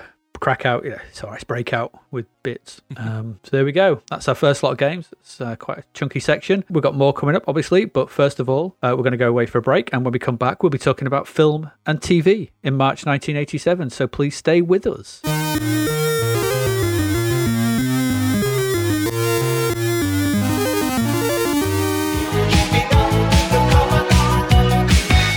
The novel Escape from the Commodore 64 by David Hearne is out now. Growing up in the 80s is a chore for Sarah, who feels misunderstood by her parents and badgered by Reese, her bothersome brother who incessantly prattles on about his treasured computer games. When Reese tells her one of the games tried to pull him inside the computer, she laughs off his fanciful fib. She waggles the joystick to disprove his fairy tale and is pulled into the computer. Now trapped in games she'd never had any interest in playing, how can she possibly beat them? With the help of feisty Nell, another trapped player, can Sarah find her way back home, or is it game over? An evil madman, a hostile planet, bloodthirsty robots, a never ending throng of karate experts, and relentless digital soldiers will do their best to ensure Sarah never escapes. Available from Amazon and all good online retailers, find out if there's a way out of the beige bread bin of betrayal for Sarah in Escape from the Commodore 64.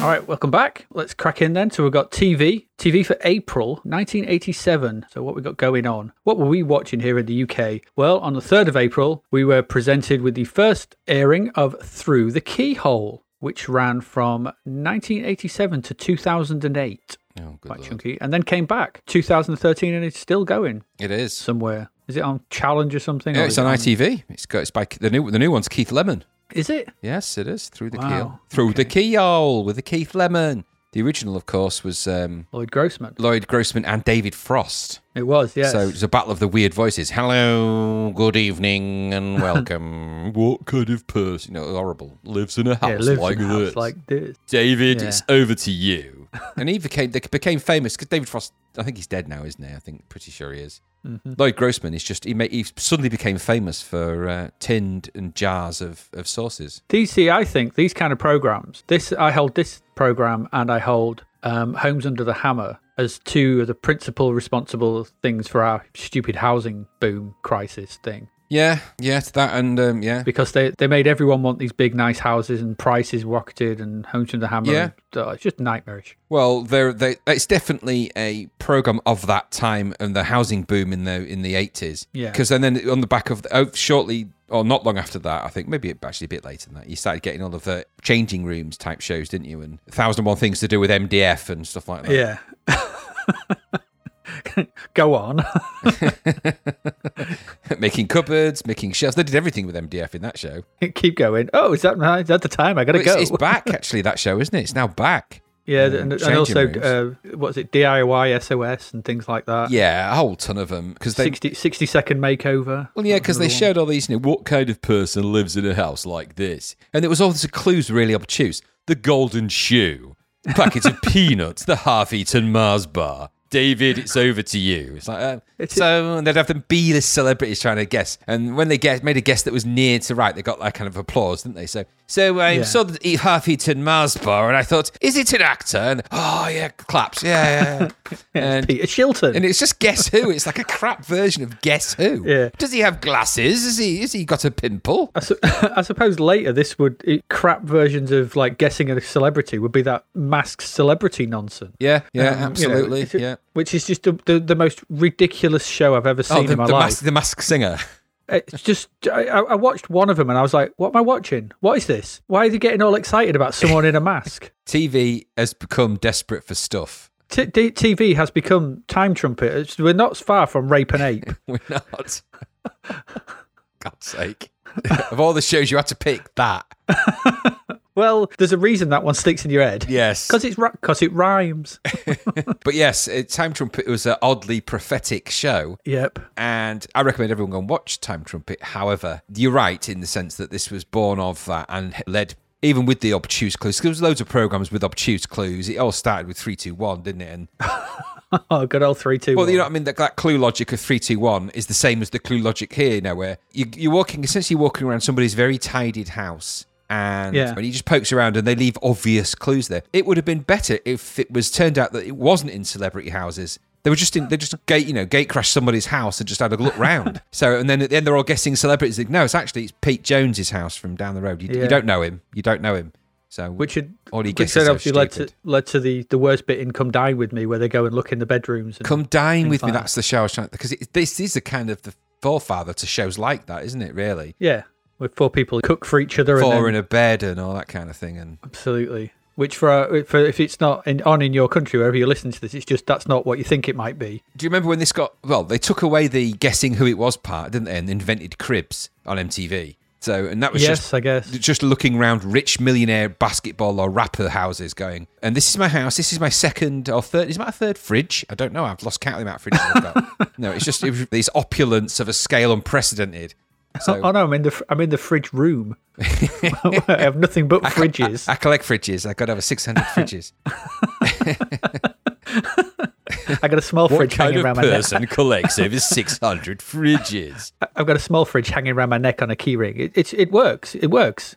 you can store stuff in it. They want to be grateful for that through the keyhole that none of the nothing really crazy or bad happened in any of those houses. And if we peel back this wallpaper, there's a wrist poking out. What kind of person lived in a house like this? And it's like they just find bodies in the walls and stuff. we almost go down Bleak Avenue, don't we? But that would have been Oh, more would be interesting. good. Oh, my, yeah, the the Nilsen house or the Shipman house or Fred and Rosemary West's house. They've, they've, they've knocked that Oh, down now. they've knocked that down now. that patio looks a bit uneven. the uneven block paving, the shovels by the side of the fence, the pungent smell. the blood spatter up the wall. Oh god, that's bleak. No, We have complete even for us that's, that, that is dark, isn't it? That's dark. Who died in a house like this Through the keyhole, the serial killer edition. through through the eyeball? Through the eyeball. Oh my god. Oh my god. Anyway, if, you want a bit of a light-hearted fun, watch the Keith Lemon version. Um, moving on. Um, 6th of April. Uh, yeah, this is much lighter. The British series Thomas the Tank Engine and Friends has its first broadcast in Australia on ABC. It does. Now, we have a lot of Australian listeners. Yes, I know. I've, I've decided. I've written. So- I've written a an Australian version of the way that it would have been read out in Australia. However, I'm not going to embarrass the podcast or us by attempting to read that out in an Australian accent. Luckily, I have found a online speech translator that translates things into Australian, and so I will insert that here. Tomo began the facking journey from Wallabunga to the Congaluja ravine, making sure he went through the bloody Bungle Bongo Pass. He had six facking carriages, all full of chucks, so he went careful like. Tomo puffed away like a dingo in an orphanage. Luckily he didn't squash any roos, but a croc almost bit his ass off. The Flamingola. Hilarious. Hilarious. That was good, yes, That's yes. good. Yes, yes. I liked the end bit particularly, but yeah, no, uh, that's what you know. It could maybe it was just like that. It could do. Have you honestly found one of them? Yes, I have. Yes, I've, I've, I, Okay. I even have the recordings. Actually, I actually saved multiple versions. There's lots of different variations of Australian male synthesized voices. So I found one particular. I think it was David. Or it could have been Alf. I can't remember the names of them. But anyway, I've recorded multiple versions. We may put the the all the different versions. We'll probably just put as extras into the into the Patreon channel just for a goof. But there'll be one one will be recorded for the in here, which we've already placed in, so you'll have heard it by now. Which is the best one of the bunch. Um, okay. Well, there you go. That was Thomas Tank Engine, and he was now cruising around. I don't know what they would have made of Thomas the Tank Engine in Australia. Our Australian podcast listeners could let us know because I, I don't I don't know if the dynamic of Thomas and trains and steam trains would would I Was don't know, it was would it still read by Ringo Starr? Now that I don't know that's something you'd have to that you'd need to Google that I can't imagine it would be because Well, I'm not going to, but if if any, but anyone listens to this who is in Australian listeners, just let us know. Was it still Ringo Starr? Did you understand him? And did you know that his favourite food was chips? and more to the point why were you watching Thomas the Tank Engine Because they were about 10, 11 at this yeah time. exactly this is program aimed at five year olds come on Bob the Builder come on True. 20th of April, BBC One aired the British television premiere of War Games, starring Ah. Matthew Broderick, Ally Sheedy, and Dabney Coleman. good old war games do you want to play a game This is one of my founding films, really, because this really, oh, it's computers. Look what computers can do. yeah Um, I remember going to the cinema to see this and just being like, "Oh, it's amazing! Computers can be do anything. I want to go and hack my school, and, and I want to go home, sort of thing, and change all my grades." yes yeah because he does that right at the start doesn't he Yeah, this is a it's, this this film was a proper uh, like not that's not an eye opener because obviously it's a lot of nonsense, but it was just one of those films that really spoke to me about because I loved computers. Yeah. and like, oh, look what they can do. It, it spoke to the inner nerd massively. Well, it, it tipped into a world that was borderline unheard of for us, which was the kind of war dialing, phone Having a having a girlfriend. Yeah, well, that aside, yeah, because of course that he has got one. But no, it's that idea that you can w- connect computers to other computers via the telephone. Um, yeah, I mean, we'd it obviously was, we'd obviously we'd heard of things like CompuNet and things like that, but. This, the idea of war dialing, phone freaking, and stuff like that, that obviously become that these sort of things relied on at the time, and knowing how that phone exchange system worked and having that thing that you put your over the sort of earpiece of your phone and, all that fancy stuff that goes on in that film. It was like a I don't know, it's, it was a, a version of sci-fi that really talked to me at that time. I was really Yeah. into that world, like you're saying. I think it, the list of games that he starts off with at the beginning goes from chess, checkers, and backgammon and poker to theatre-wide biotoxic and chemical warfare and thermo global thermonuclear war. Just seems like a bit of a jump in game design. It does escalate quickly. Yeah, it's going. Let's have a game of poker. Okay. So he's playing Sam Fox strip poker on the old uh, computer. And then, if you like that, do you fancy playing theatre-wide biotoxic and chemical warfare? Uh, You bet. Okay, Yeah. yeah. I'm in. Absolutely. Is it You bioelectric at th- dreams? yeah. Oh no, no then. You've had me at biotoxic. Yeah. How does it work? Well, you start off with um, you, you zoom in on a on a planet, and then you have got forty billion locations to choose from. Uh, no, thanks.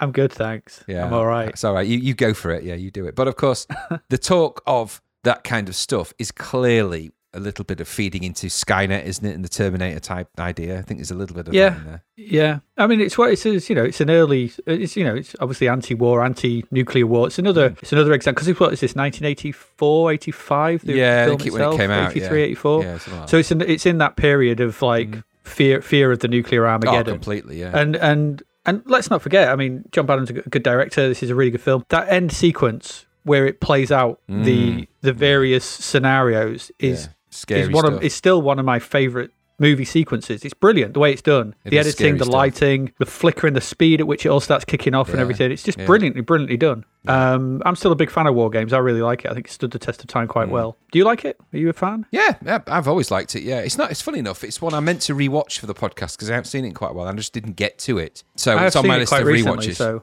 Yeah, I do intend to watch it again. I remember it being quite quite interesting. So Yeah, it's a, it's a really good, really good film. 24th of April, the Channel 4 music series The Tube is shown for the final time. So there you go. That's that's done. The Tube is down the tubes. Did you, was you a I fan of the say. Tube? Did you like the Tube? I think I was too young to really sort of appreciate when it was around. I think it was just it was I, I kind of watched them, but it was always a bit bands that I didn't really like, weren't really aware of until later. Mm. So I think it, it didn't really speak to me uh, really. So It had that kind were of- you? Uh, n- no, and I think for the same reasons. I think it just didn't connect with me. I think I was just wrong. I think if I'd have been four years older, um, I might have been on it. Uh, not on it, actually. Just watched it. I'm not. With no reason why I would appear on the tube for any reason at that age. you might have done. just You might have with been a ba- band with a four years banjo. older. But I don't even play the banjo. It would have been a disaster.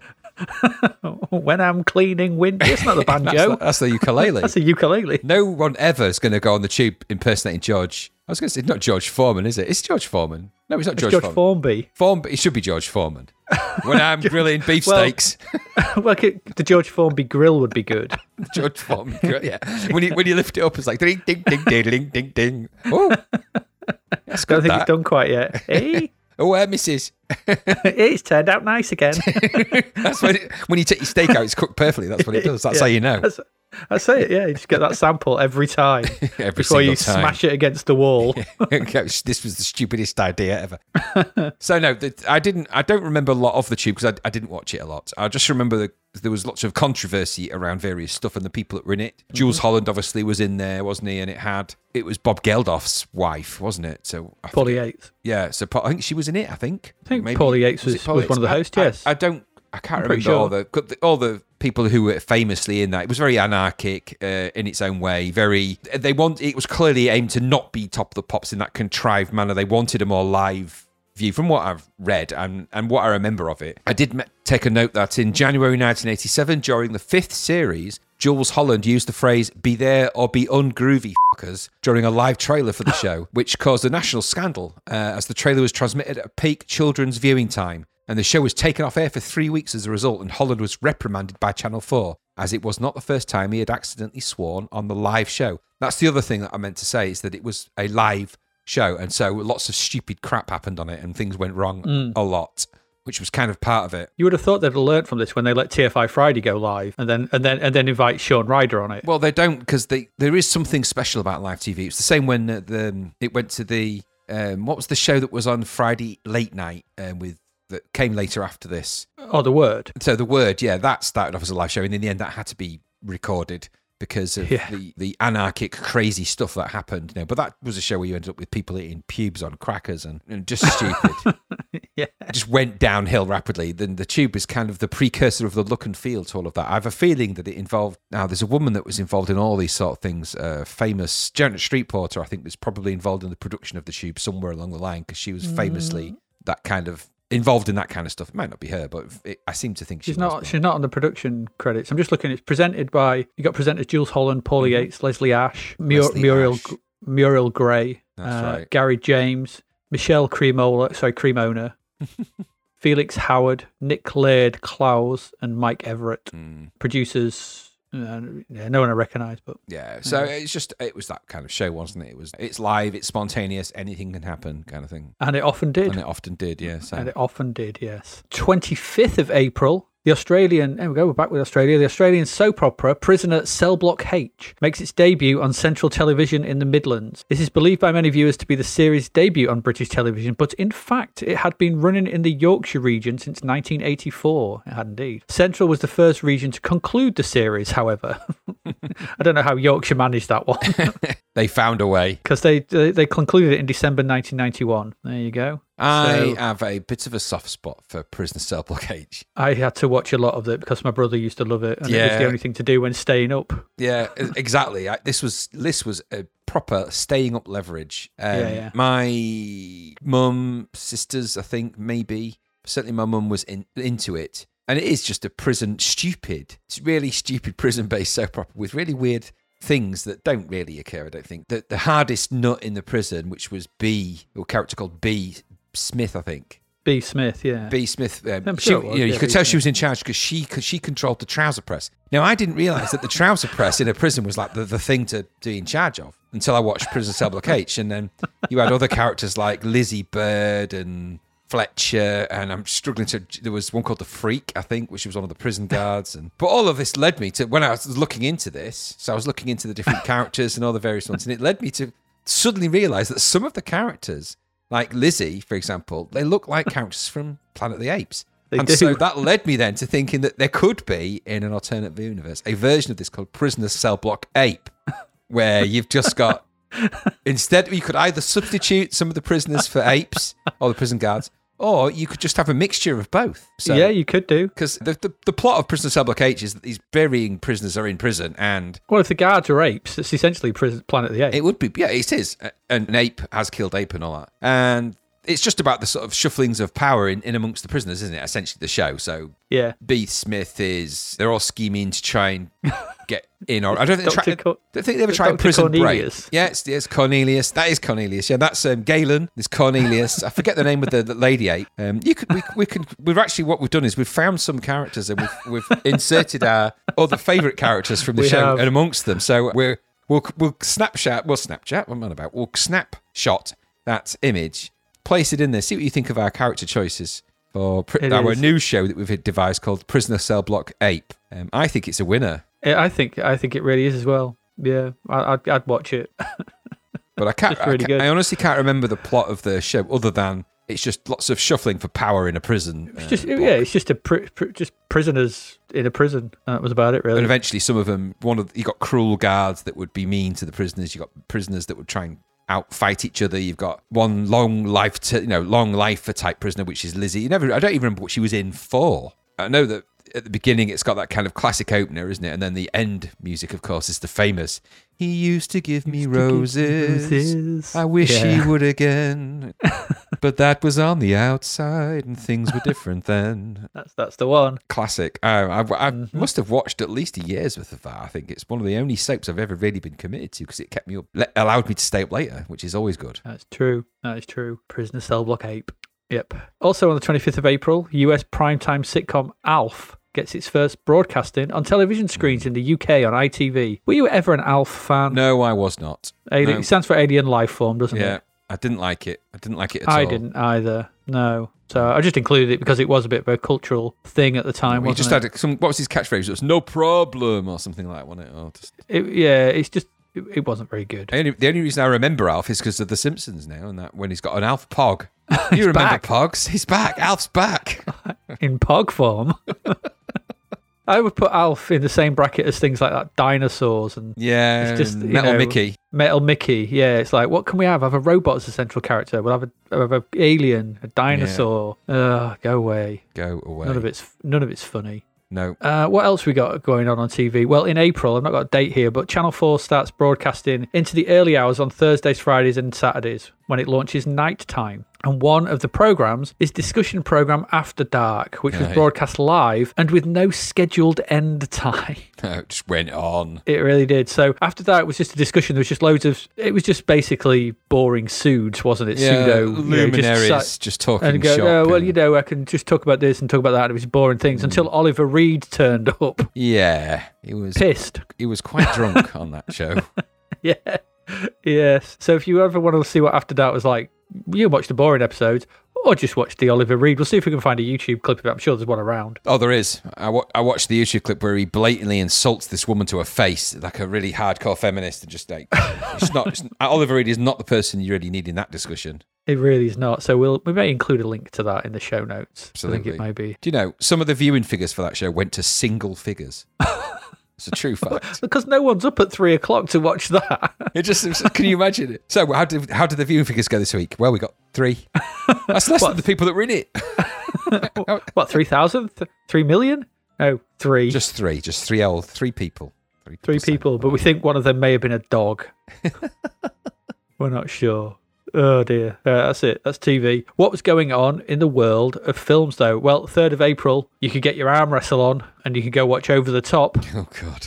I haven't watched this in ages, so have you, did you watch this? Yes, I did. Fair play to you, sir. What's what's the. It's rubbish. It's really, really rubbish. It's exactly as you would expect. He plays a guy called Lincoln Hawk, for goodness sake. He does. Is he, isn't he a truck driver? He's a truck Yes. driving arm wrestler, isn't he? For those who don't know, it's a Sly Stallone film. Yes, and that's as much thought as went into it. Uh, truck driving is an arm wrestling guy. It's more of a um, guy who's to se- seeking to impress his young'un. Son, isn't it? Yeah. and he's in this world, this arm wrestling world, and it's just it's a variation of the Rocky theme. Rough Yeah. trucker, done bad, people scheme. He's an up and coming arm wrestler slash truck driver. people scheme for his downfall because he's too good, and then you know he has the the he suffers an injury at one point. He doesn't know if he can arm wrestle, but he comes back at the end and arm wrestles and wins. Yay! Of course he does. It's over the top. Yeah, absolutely stupid. Yeah, because over the top is the is the slang, isn't it? When you Yeah, You over the someone top. Yeah, down. Yeah, you, exactly. you push them down. There's over the lots of lots of beads of forehead sweat in that movie, and lots of teeth gritting. oh, yeah, well, I've seen other films like that. Well, I haven't seen that much teeth gritting and muscle muscle sweating since I watched Pumping Iron. So oh dear, good old uh, I can't remember who plays out any of the characters. It's totally forgettable stuff as well. It is, it is like I, to be fair, until I saw it come up, yeah, I'd completely forgotten about this of his uh, 80s films. totally forgotten about. I remember stopping my mom will shoot more than I remember this. God. yeah. Okay. well, I, I do. At least I can Yeah. remember that one. This has just completely passed me by. Yeah. What else in his in this bleak Stallone period? Week later, 10th of April, you could go home on the Enterprise. Go watch Star Trek 4, The Voyage Home. Yeah, The Quest for Whales. This film's stupid. Yeah, and it doesn't involve. To be fair, the Enterprise isn't in it. It's got. Uh, they're in a Klingon cruiser in that one. Oh, they are, aren't they? Yeah, because the Enterprise got blown up in. Uh, In the does it- I thought, they, I thought they get it back at the end, don't they? oh, who cares? It's twenty odd, thirty odd years ago. Don't they get the, Don't they get the Enterprise back at the very yeah, end? They, they've luckily, luckily, in the short space of time between them traveling back in time and the Earth nearly being destroyed by a giant log with a ball under it that talks whale. Just bef- luckily, in that space of time, they still managed to construct an intergalactic spaceship. Now, never mind all the damage that that caused, when it boiled half the oceans dry and the tidal waves and everything else. It doesn't matter about that so much. How much marijuana were they on when they came up with this? A significant amount. How much? Well, I'll tell you what. So what we're doing for the new Star Trek film? We're going to have to fight the Klingons. No, no, no, no. Wait, wait. wait, I got this great idea. They go back in time to save the whales, man. Because the there's no more whales, whales. man. Why would they do that? Because there's a giant log in space. just- as soon as the so, as soon as the, the, the executive Eh? that was in that meeting, as soon as somebody said the words space log, they should have gone right. Stop, stop right there. Why is it a log? Why is there a flying log that speaks whale in space? Why? And I suppose in the world of Star Trek, it doesn't matter. It's just a thing. Because the whales are part of the harmony of the world, man, Oh, and we no. kill them all off. And if they kill them all off, it breaks the natural order. No, it's a very specific kind of whale. It, oh, doesn't speak killer Only whale. speaks hump- it's humpback. yeah. So all the all the other whales like for fuck's sake, yeah, what made the humpback so special? we're here. Talk to us. no, not, not talking to you. You don't speak That's hump. dolphins. It's all the same mammal, It's not- mammalian. whale- whales are more. Oh, so that's humpback whales, but ki- killer whales all go hee hee hee. Oi! Well, they're eating you. They're eating you. I'm eating you. I'm eating you. So there's a lot. Of, there's a lot of problems with with Voyage Home. The least of which is that it's some kind of bizarre half-ass comedy. Yeah, uh, yeah. It's because I think what they wanted was something that would detract from the ridiculous seriousness of the of the third one, The Search for Spock, which is really it's the, one of the darkest and, and bleakest Star Trek movies. You know, his son gets stabbed. The planet mm-hmm. of the, the hope for the, the Genesis planet explodes. It's just everything that happens in the third movie, aside from them finding Spock, who handily enough has just grown to the exact same age and size that he was prior to that. So it's a good job they got off the planet when they did, because you know what? He would have he would just been neither you can't imagine Spock as a nine year old on the ship or as a functioning but then again he does come back as a crusty 170 year old in all the other films. But anyway, um, Yeah. so in this one, so it's just from following the bleakness of the third movie, they had to come back with something that was I think uh, they felt it was a bit more they needed to be more lighthearted and here you go. It's the fish out of water comedy and a ridiculous one at that with really stupid some ace moments in it. So it's always the same with the bad Star Trek movies. They always have one or two really good moments. So the bit where they, they uncloak the bird of prey over the ship that's about to kill the exact whales that they are looking for. Yes. Just- but moments like that in it are good. Silly moments though when they beam on board a, a nuclear vessel, nuclear vessel, A nuclear vessel. and he falls and bangs his head on some stairs, and then for some reason needs brain surgery. Um, just stupid. The film is stupid. It and is they're also stupid. wandering. They're wandering around San Francisco in that in those clothes. So wandering around st- talking, you know, and it's just the fish out of water bits. They're the, the bits that are meant to be funny. I don't. It's directed by Leonard Nimoy, that one, It is. and it's just. And I think, do you know what really doesn't help with it? It's got the worst soundtrack of any of the Star Trek movies. I mean, it's horrible. It's Maurice Jarre. It's just horrible. The soundtrack. It's really horrid. It's not anything that you'd recognise as Star Trek in any possible way, shape, or form. And I don't get why they did that. Yep. Not my favourites. I like I like it, but it's not my favourite one of the Star Trek. No, it's not. It's not. 10th of April, again, same day. More sci-fi. Flight of the Navigator from that guy that made Grease and the Blue Lagoon. Yeah, that's the guy. Who- I can't remember who's, name. who's that guy? You'd have to look him up. I can't remember, but that's the guy. Uh, okay, well, let's have a look. I can tell you who it is. You bear with me one So moment. it's an interesting film, Flight of the Navigator, in all sorts of all sorts Ra- of ways. Randall Kleiser. Randall Kleiser. Just because of some of the things that are in it that make it really unique. It's got early CGI in it. It's got some really, Mm. really clever effects in it. There's actually a really good YouTube YouTuber, but a really good YouTube guy who does breakdowns of things of the special effects. Now it's different to the Corridor Crew, which is another YouTube channel which is really good. But there's this one particular guy, and I'll post a link to his YouTube on in the show notes, who does an incredibly detailed breakdown, shot by shot breakdown of some of the really clever effects that are in Flight Navigator. Because it's lost, some of it's lost when you watch the film. You don't realize how difficult some of those shots are and were to fully put together in that film. It's because it's it's belies most of it with lots of guff. So the actual Mm. flight of the Navigator is kind of an, almost an afterthought in that film. But I like it. Do you like the film Flight Navigator? When was the last time you watched It's a, it? it, many, many years ago. It's all right. It's not what I can I really have any desire to go back to. It's okay. Well, the one thing I one thing I like about that film, I mean, aside from some, some of the creatures and the voice of the uh, the I just remember. I just remember floaty steps, floaty yeah, bubbly yeah, steps. Yeah, that's what I mean. There's some just there's some lots of big scale models and clever stuff in, in, in and around how they did the spaceship and how they Mm. made it sort of look like it was taking off because they had a giant crane that lifted it up to do some of that. It's not some of it is actual proper old fashioned mechanical physical Mm. effects. But the part I like about that is that when the kid disappears in the film and he comes back years later and he's the same, everyone's moved on in time, which is kind of what um, later um, Interstellar does. In that he's gone and Yeah, yeah. gone somewhere and this spaceship comes back and that, that that part where he comes back and he's, he sees his parents and the parents had had a funeral and thought he was dead it's actually a really good part of that movie it's, but it's really what everyone's waiting for is the bit that was in the trailers and all the all the marketing around it was where he's in the spaceship looking at all the weird little creatures that the navigators gathered up from wherever his travels are but um, yeah, yeah. It's uh, it's Yeah, it's it's, all worth it's worth a revisit and it's because it's got a very young Sarah Jessica Parker in there hiding in there somewhere It has, and and Pee Wee. yeah he's, yeah, he's the voice of. of the uh, the navigator Yeah. Just to say that uh, Randall Kleiser also directed Honey, I Blew Up the Kid and Honey, I Shrunk the Audience. Honey, I Shrunk afterwards. well, Honey, I Blew Up the Kid, he did that, which was obviously the sequel, wasn't it? yeah yeah, yeah. Yeah. A couple of weeks later, 21st of April, The Gate Mm. uh, came out. So this is one of those mid 80s horror films, sort of Mm. co- not not horror horror not comedy horror, but sort of a bit more lighthearted, in the vein of things like House, Critters, and those kind of things. Yeah.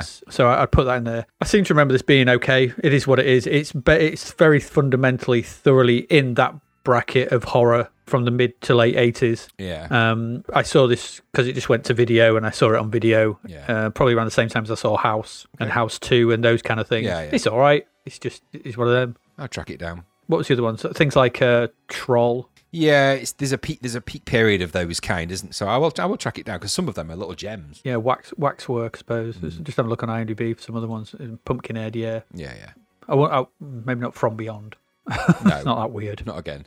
But seriously, we get all serious on the 24th of April. Mm. We will be looking at the game of this at some point. Uh, Platoon. Yeah, Um, so heavyweight filmic stuff appears. This is a kind of a big, heavy film, isn't it? yes. For for the for the period. Um, so this is uh, Oliver Stone, and yeah, it's the first of his trilogy of his kind of uh, sort of autobiographical, semi well, based on his experiences of being in the Vietnam War and, and America's culpability and everything within that, and what went on. So he, there was this Born on the Fourth with.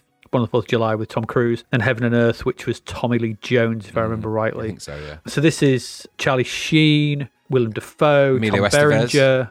Mm, I'm not sure if Emilio Estevez is in it. Kevin Bacon. Um, I don't know. I don't know. Maybe uh, if not, he's probably somewhere around. Tom Berenger, Keith David's in it. yeah, I can see that. Um, Forest Whitaker, there's loads of Kevin Dillon, John McGinley. It's a big film, and and it's essentially, you know, it's it's it's um, it's just it's it's it's uh, it's almost. I don't know if it's the first because I, I I don't how you say it is, but it's really the first big film from Hollywood that explored. We've had things like Deer Hunter Mm, and things like that, which was the post-war yeah. things of what went on and the psychological impacts. And there've been films around like that. Um, but this was one of the first films from Hollywood that sort of tried to have a look at or tried to show the experience of you know the soldiers, the GIs on the ground Mm, within the actual war itself. I don't. There there may be others. There there was a slew that came out. I mean, you had this Hamburger Hill. mm. um, from Full Metal Jacket. Yeah, yeah. There was a, there was a, there was a lot of these that came through, but this was really the first the first that I remember is the first big one that really sort of opened that Yeah, kind of not that floodgate, but it showed what it was like, and, been- and it was very wasn't it, it's not a particularly woo ha hoorah America film, um, and Oliver Stone was very critical of the uh, administration and the whole reason for the war and everything. And that would go on and fuel JFK and things like that. Mm. Yeah, because it's. I mean, I suppose it's it's a change of heraldry. The apocalypse now. Apocalypse Now, that's the other one. Yeah, Well, it, well, the thing is, it, it's that because that deals with things in a in a slight different, slightly different way. This isn't. This is more about those not. Regu- making- regular. yeah, just not being not being about sort of making heroes of people. It's not a you know, it's not an action movie in that sense. It's not people going to battle and follow me, men, and over the hill and lots of heroic, fancy sort of stuff. This is a blood and guts, warts and all portrayal of something truly grim, told in a way that films hadn't really talked about and, and delivered in that way on that scale in that mm. in that manner in a kind of a and and so well written. Deserved it. It was nominated for eight Academy Awards, won four, including Best Picture, Best Director, Best Sound, Best Film Edit, and, you, and I can see why it won those. It's a it's a great film, Platoon. If if great is something you can call a film of that, that Yeah. sort of ta- tales of horror. Um, I think I prefer Born on the Fourth of July out of the three, but Platoon is a really really good film. And you're right, it did certainly open the doors for many many films to follow. Yeah, because I mean, he'd already shown because he's, he's. I mean, he's filmed directly before this is Salvador. So if you, if you Yes, watch Salvador, yes. James Woods one, and that's similar sort yeah, of. Yeah, that's heartbreaking that film as well. It, it is, yeah, but it has that similar sort of view of American and American foreign policy Yeah. that clearly, you know, would go on to infuse a lot of his films. Like I said, so Born on the Absolutely. JFK, Heaven and Earth, and even things like Nixon, Natural Born Killers. Yeah. he, he has a certain particular point of view of America and what it's like. And yeah, I, I remember there's another one I saw at Whitgift, another classic one sort of thing, and Mm, this was same. a, you know, like fifth, fifth coming out of this age 15 was a proper like, oh my god, yeah, bit of an eye opener that. yeah, mm. we'll talk about the music, I think, at some point because uh, it's a great, horrible. Uh, or are we, have we already? I can't remember. Mm. Yeah, we mentioned the yeah, we did. Yeah, we yeah. mentioned Adagio for strings. We've done it already, haven't we? On the flip side of that, you could have gone and watched Tough Guys. You could. You could have gone and watched Tough Guys, which was Burt Lancaster and Kirk Douglas, Mm. which was were they just sort of old, Old gangsters. old gang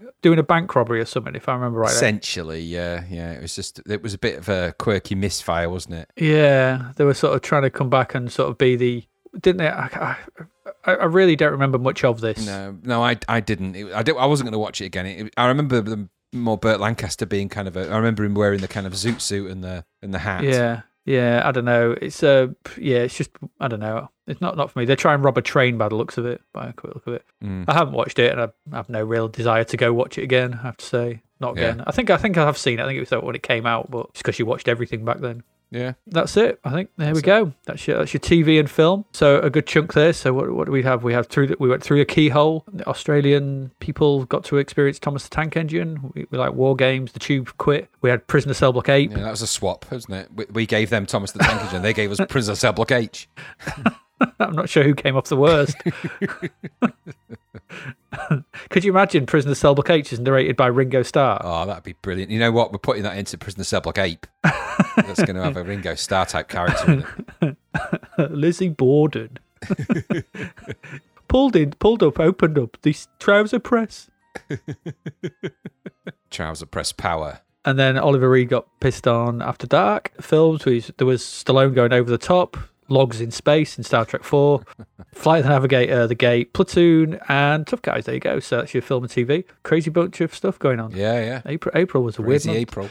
Uh, it was indeed. So that's that. Stick around because we're going to be back. We've got another little break coming up, and then we're back after that. We've got our last set of games. How many have we got coming up? One, two, three, four, five games coming up after the break. Uh, and we've also got some crap verts, which is nice. Uh, so we'll be back with them in a bit. See you then.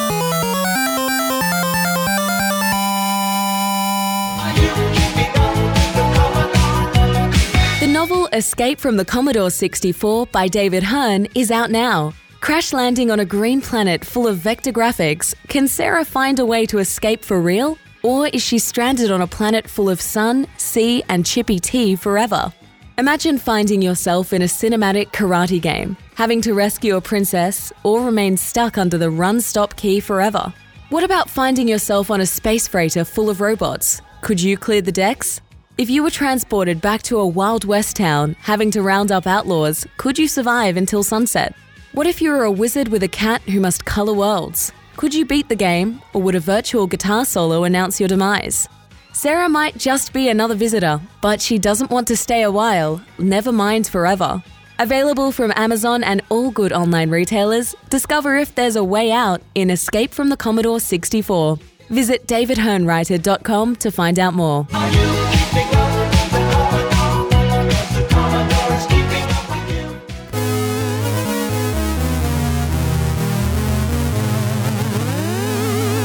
Okay, welcome back. Our last section, last set of games. So let's get into them. Quick smart. First up is uh, Void Runner. We've got a budget title. This is one ninety nine. So this is, this is a Jeff Minter game. We've got another Jeff Minter game. I think this isn't it. I'm guessing this is a Jeff Yeah, Minter. yeah. It says yes, yak, yes. yak, yak Yeah. all over it. Oh, this is Jeff Um, Minter, all right. Yeah, so there's something. There's a story. There is a story. There's something here about the droid wars coming to a head between man and machine. And Hertha's got wind that the droids are going to launch nukes or something at them, so they send off their best fleet of shooters to take down the droid once and for all. That's there you Sounds go. about right. Uh, so what we have. So what does this mean? Well, it means we have Jeff Minter doing his version of Centipede. Yeah, essentially. essentially, um, and all the madness that that entails, because it does. You control four ships in a squadron. Okay, so the, the basis of this is you control four ships, and so this the why have you got four ships? Well, that will come become ob- well more obvious as, as the game progresses. So at first they're in like a squadron, so it's like it's like a little V shape, sort of Yeah, one bottom left, yeah, formation, one bottom left, two in the center, and then one bottom right. So that kind of v, sort of a sort of arc, and everything's firing up. So aliens come down. They're like those in Centipede. They appear from the top, and you have to shoot everything. If you shoot some of them, they turn into barriers. So then they the other- the ones coming after them turn round and head back. And Centipede logic, mm-hmm. you know, Centipede. Everyone knows Centipede. It's doing that. You have to shoot everything that moves. Essentially, if you one of your little four ships get hit, you lose a life. So it's basic arcade Mm-hmm. simple. You know, there's nothing massively clever about this. Moving up and down the screen is a, like a, I can only describe as a raster bar. Yeah. It moves just constantly up and down the screen all the times, and you don't know why. But sometimes it just it just drops a line, and contact with this line will kill you. I, I don't know why. It's just there. Once on the second level, it reverses. So so we're instantly into weirdness sort of thing because now he's shooting downwards, mm-hmm. and that sounds simple, but hard. Hard to get your head around that. Yeah. Suddenly working from top to bottom. I've never. It's just okay. That's weird. Get to the third level, and then you're you're basically your ships then form like a, a compass. So top, bottom, left, right, firing in the four directions, and aliens coming in from the right, left, bottom, and top. So you're firing all over the place. You can move all around the screen as well, like you can in Centipede. So you're not like tied to the bottom. You can just move all over the shop, and you move very fast, and everything moves very fast. So that was as far as I got. I have to say, the third level.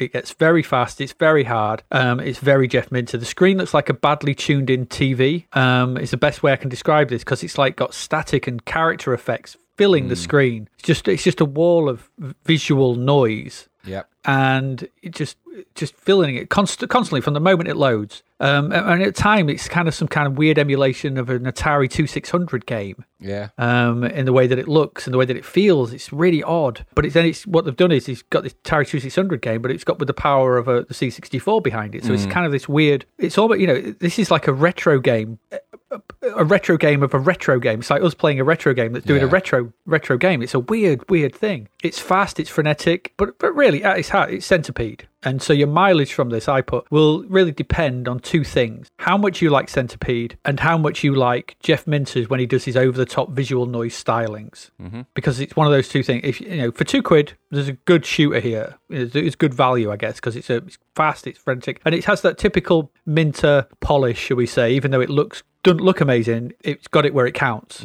It plays spectacularly fluidly, shall we say, because it's really fast. There's no dr- slowdown here whatsoever. It's just pff, let's go. Problem is, if you don't get on with either of those things, you don't like Centipede very much, or you don't get on with Jeff Minter's stuff, you're not going to get on with this. No. And because it's it's it's Minter on acid with in, in retro retro trousers, it's crazy. It's crazy. It was you've put.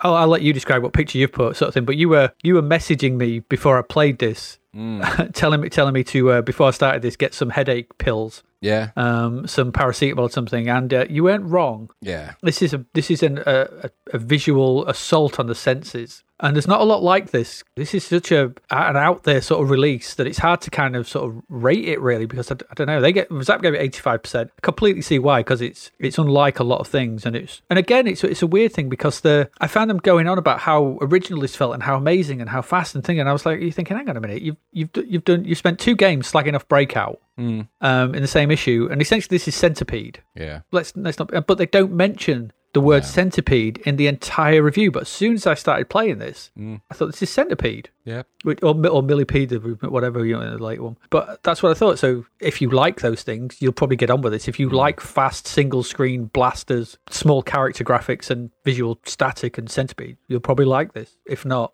steer clear because it will give you a headache. Yes. I'm guessing you got a headache from it. Yeah, I think at the time paracetamols were expensive, and so this you would have needed some paracetamols. I think. Um, now, of course, because of the way that things changed over time, they're now about twenty eight p a box. So you, you're probably better off. Yeah, yeah. It's just it's classic Jeff Mint at this. You know, as soon as you load it up, there's no mistaking who is behind this. Right from the stroboscopic Yeah. crazy that pervades the whole thing. It's just I find that it's all very good graphic color window dressing to something that that is essentially Centipede. And I'm looking for a bit more out of Jeff Minter games at this point. We've already had Iridis Alpha, which is a little bit had a little bit more behind it, a little bit more breadth of design. So this feels like a literally a retrograde step, and it's just and don't get me wrong, part of the idea of it is quite good. The way that the ships have different formations and the way that they change per level, and that I quite like that. But I could just couldn't play it for long because I found it was a nauseous and a nausea-inducing, headache-inducing thing with all the flashing and the strobing and the colours and the movement and the text and the continuously colour strobing stuff. I'm like, oh, I just I get tired of that. So I'm afraid I fall into that. I, I think Jeff Minter is an, an incredible guy. And I admire that there's no mistaking who makes these games when they do them, and, and, and that's to his credit. I just find them visually tiring, you know, in a way hmm. that just now, especially now I'm older, I think, oh no, so I think it just I much prefer. I mean, I know Iridis Alpha is is um, insanely difficult with the licker ships and all that stuff, but I prefer the design ideas that are in that with the two screen thing and the left and the right, and, and just the, the the design general design was better. This is just Centipede with strobe strobe lights in your eyes, and okay, if you like it for one ninety nine, it's it's good value. There's no denying that, but I just don't. I don't think I could play it for long without really without needing to take breaks, regular breaks. It was just a bit much. I, I get the impression, and I may be completely wrong here, but I, I sort of hark back to our uh, when we spoke to Jon Hare and, and their um, rationale when they did Galaxibirds and then the later one that that you they make these bigger games, and I imagine Minter, so they make Iridis Alpha and they did Batalyx and stuff. So and maybe this is just a palate cleanser to him. Yeah, it's just I'm going to knock this. I'm just going to knock this out and then sell it at two quid. Mastertronic will sell it at two quid, and it just it just clears his you know creative juices. He just like gets something out and just clears it. And so I, I'm thinking that it's not a. I get what you're saying about like it's it's looking at thingy, but he just takes an arcade game and just puts them into spin on it and doesn't really think much too much more about it. I may be completely wrong, but Oh, that's the feeling I got. Feeling I got from this. One ninety nine. So- uh, So this budget price, it's perfectly good at one ninety nine. There's nothing wrong with that. Yeah. It's perfect pocket money game. You're not going to hate it, and you're gonna, you know, you're gonna, and it's going to keep you occupied for a while. And headache or Yeah. not, you know, you, you there's a lot, there's things to like about it, and its presentation might be wild, but its its presentation is what it is. Yeah. You go into that game knowing full well what you're going to get, and you get it. You know, it delivers, and I think that's why it gets the score. I think. Well, I would say that if you play, started playing this on a if this if you played this on a Sunday afternoon, and you played it for too long before you knew it, you sort of think you'd be waking up Monday morning wondering where the evening went because you'd, you'd you'd have gone into some stroboscopic trance. Well, that's why I posted that image from 2001 of uh, Bowman going through the, you know, infinite and beyond, or whatever it's called, because that's how I felt when I was playing it. I was just like, my eyes started blinking loads more than they should, and I'm like, oh. So, um, you know, I thought I've got to turn this off. I was just slow. I found everything was in slow motion for about a day afterwards. I'm like, what's going on? Because they're just my eyes have been humming- flutter bombed. That hummingbird is really slow. I can see its wings beating. How many cups of coffee have I had? Felt like that moment in um, in Futurama when Fry had the 201st cup of coffee or whatever it is. I felt like that. Bing. Yeah, Yep. Yeah, it is a it is a attack on the senses. This game, but for two quid, yeah, it's worth it. yeah, it's worth it two quid. It is. I go. Let's uh, let's move swiftly on.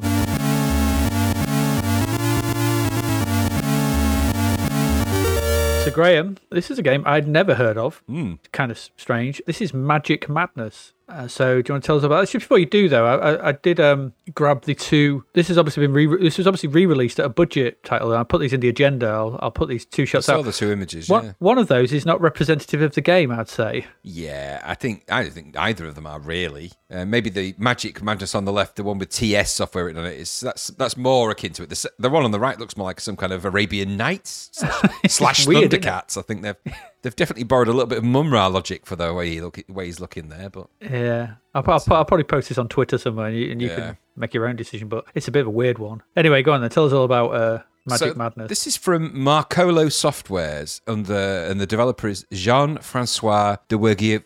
Wergifosi, Wergifos, Wergifos, Wergifos, Wergifos. I don't know. John Francois right. did it. So this is in the magical fantasy land of Nevermore. Uh, so it's the magical fantasy land of Nevermore, which was home to four magicians, each of which ruled peacefully and happily with the aid of special magic scrolls, from which they drew their knowledge and power. As is always the case, this utopia is ruined by Kolo, the wizard, who kills the four magicians and steals their scrolls. The bastard. Cue the subsequent land falling into disrepair, disillusion, and darkness, which felt to me like they must have been watching the film Legend. And understandably, the good people of Nevermore aren't fussed with this new management, and luckily, a good witch who happens to have been the apprentice of the magicians and knew of the magic scripts and how the mighty Kolo could be defeated was just hanging about with very little to do. So the people employ that witch to enter Kolo's burrow, lair, bunker, burrow, kill Kolo, and get the scrolls back. The witch, you, have four magic items that you can protect yourself with a cape, a cross, a wand, and an hourglass. Each has different ways of helping you deal with the monsters that lie in Kolo's lair. It doesn't really explain anywhere what, how, or why, but never mind. So your mission is to enter, essentially wander around the four levels of Kolo's lair. That's heaven, forest, cavern, and ice, um, which are in this game presented by the left and right scrolling corridors or environments, scrolling environments, corridors, corridors. Mm-hmm. Looking for scrolls and dealing with the monsters that are lurking within. There are the usual chests lying around containing items which you can use to help you, which include things like magical weapons, bonus points, and even a balloon, which you can use to float up back up to the levels. Because in this game, you can go up and down the levels by falling down holes, jumping back up again. You can go all the way to the top or the bottom and just, you know, maneuver your way around the different levels if you like. And you're actually looking for the scrolls and are you end up finding the guardian anteaters that have them. Weird. Um, the the eight different weapons that you can choose from um, are on your display when you have them. So you've got shooting, which is the magic wand. You've got a cutter, which is like a knife, time stop, shield, fire, guard, chasm, which is a magic rod, and quick, which is a speed potion. So pressing the space bar helps you select the weapons, which when you've got them, so which you can use to kill different things. And the scrolls, I say, are guarded by anteaters.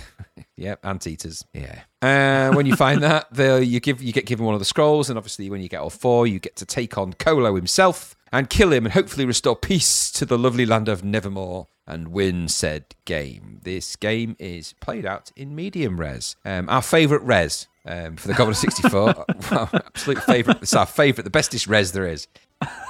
Some badly drawn sprites that kind of look like kind of look like what they're meant to be. So it kind of looks like a witch, and they kind of look like monsters, but they're kind of bloody bitty wideness. Um, they essentially walk around the corridors, and you've got to either avoid or kill the enemies, collect the stuff out the chest, jump, drop. The UI at the top line is your score, the high score, and then there's two player score. I didn't quite get how two player would work. I don't know anyway. Uh, and then you've got the eight items you can cycle through uh, at the bottom there, and the timer for which you need to keep an eye on, and a mini map thing which made no sense whatsoever. I think that's what it was, um, which was below that in a tiny little window. And then you've got the play area where you can jump if you're in the top corridor directly into the UI space, which felt a bit odd. So Yeah, it is weird, but uh, but you know, a lot of it- this game is. yeah. So I, I don't know if I like that much, but you sort of mooch around the game and do that. I thought the game was okay. I guess if you like this kind of arcade adventure exploring, it's it's got some half decent sounds in it and it plays okay. It reminded me a little bit of Shogun in a way. I don't know quite know why. There was a Shogun-y vibe about it. Not in the hmm. game way, but the kind of look. It's not amazing, this game. No one's ever saying it's going to be amazing, but it's got a few little nice ideas. It's got a very complete story. It's not over egging the pudding so much. So you haven't got a 60 page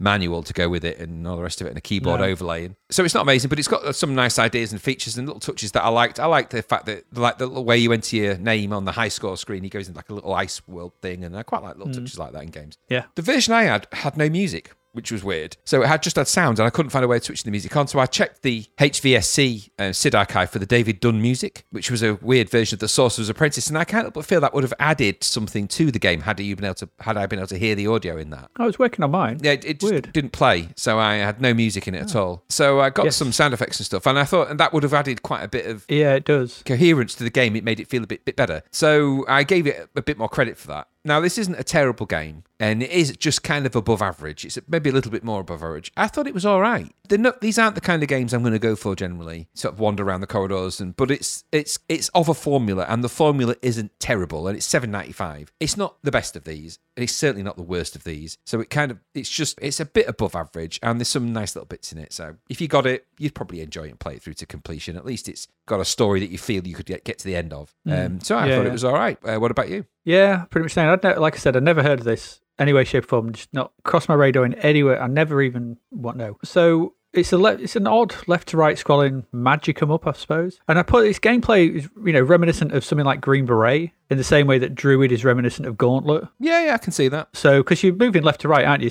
Not, not quite often, you're just using your staff to stab stuff as it comes at you. That's Green Beret, isn't it? Yeah, stabby, stabby. Yeah, there's that logic. So there's that. That's the kind of logic you've got here. But you can and you can jump over things. I like the fact that the you had the sort of Mario style bigger or smaller jump the longer you hold down Yeah, there. yeah, yeah. So you could do a you could do a quick leap if you needed to get down quick, or a, a long leap if you need to cover more. So that was quite nice. You know, I like that kind of that kind of level of control Mm. you've got.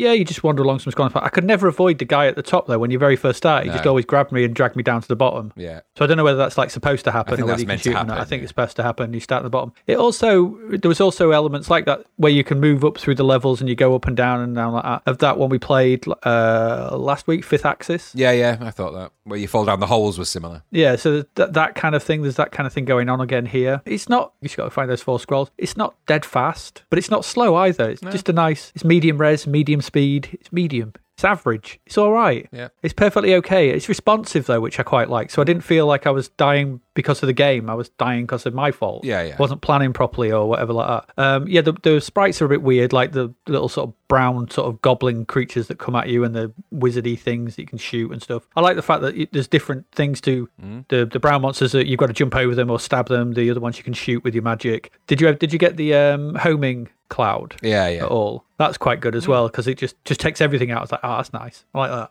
So that was all right. Um, yeah, the music did work in mine. So it is a rendition of the Sorcerer's Apprentice, and it's quite. I thought it was quite apt. So it's nice to hear a bit of music that fits. That's taken from something else that is actually apt to the game, and did make it. It was an okay version of it, so it was all right. But this is this is okay and odd. But I think exactly like what you've put, I'd have got a fair bit of enjoyment from this when I was younger. Yeah. I think I would have happily played this quite a while, and I think I would maybe have even persevered to try and work my way through to the end Yeah, I think so. there's later on games like in this style will be things like Usagi Yojimbo, Yeah. um, and that kind of walk left to right fighting stuff. This is that. It's, it's early, you know, it's versions of that. So I've always got time for those kind of things for some. I don't know. It kind of appeals to me those kind of games where it's not about collect the thing to find the thing to put in the thing to do the thing. This is about walking to the right and stabbing stuff. I think that says more about me than anything. But you know whatever. It does. whatever You do like your stabby games. I do like my walking left to right and stabbing stuff. I can't work out. You know, I am what I am. But this was all right, yeah. And I, and I, I, there was yeah, it's fifty eight. Yeah, maybe a bit higher, but certainly no lower. This was an, uh, an unexpected, um, enjoyable little Yeah. little romp. I'd never heard of it before this, so completely No. new to me. So But uh, don't go by that second release, whatever it was. Obviously, that's the budget release because it's nothing to do with. Uh, well, I think it's Aztec. It looks Aztec-y, Aztec temples and weirdness. stupid, but yeah, no, it's a, it's Weird. A. Yeah, there we go. That's Magic Madness. That was okay. We didn't mind that one. Let's move along then into our next one.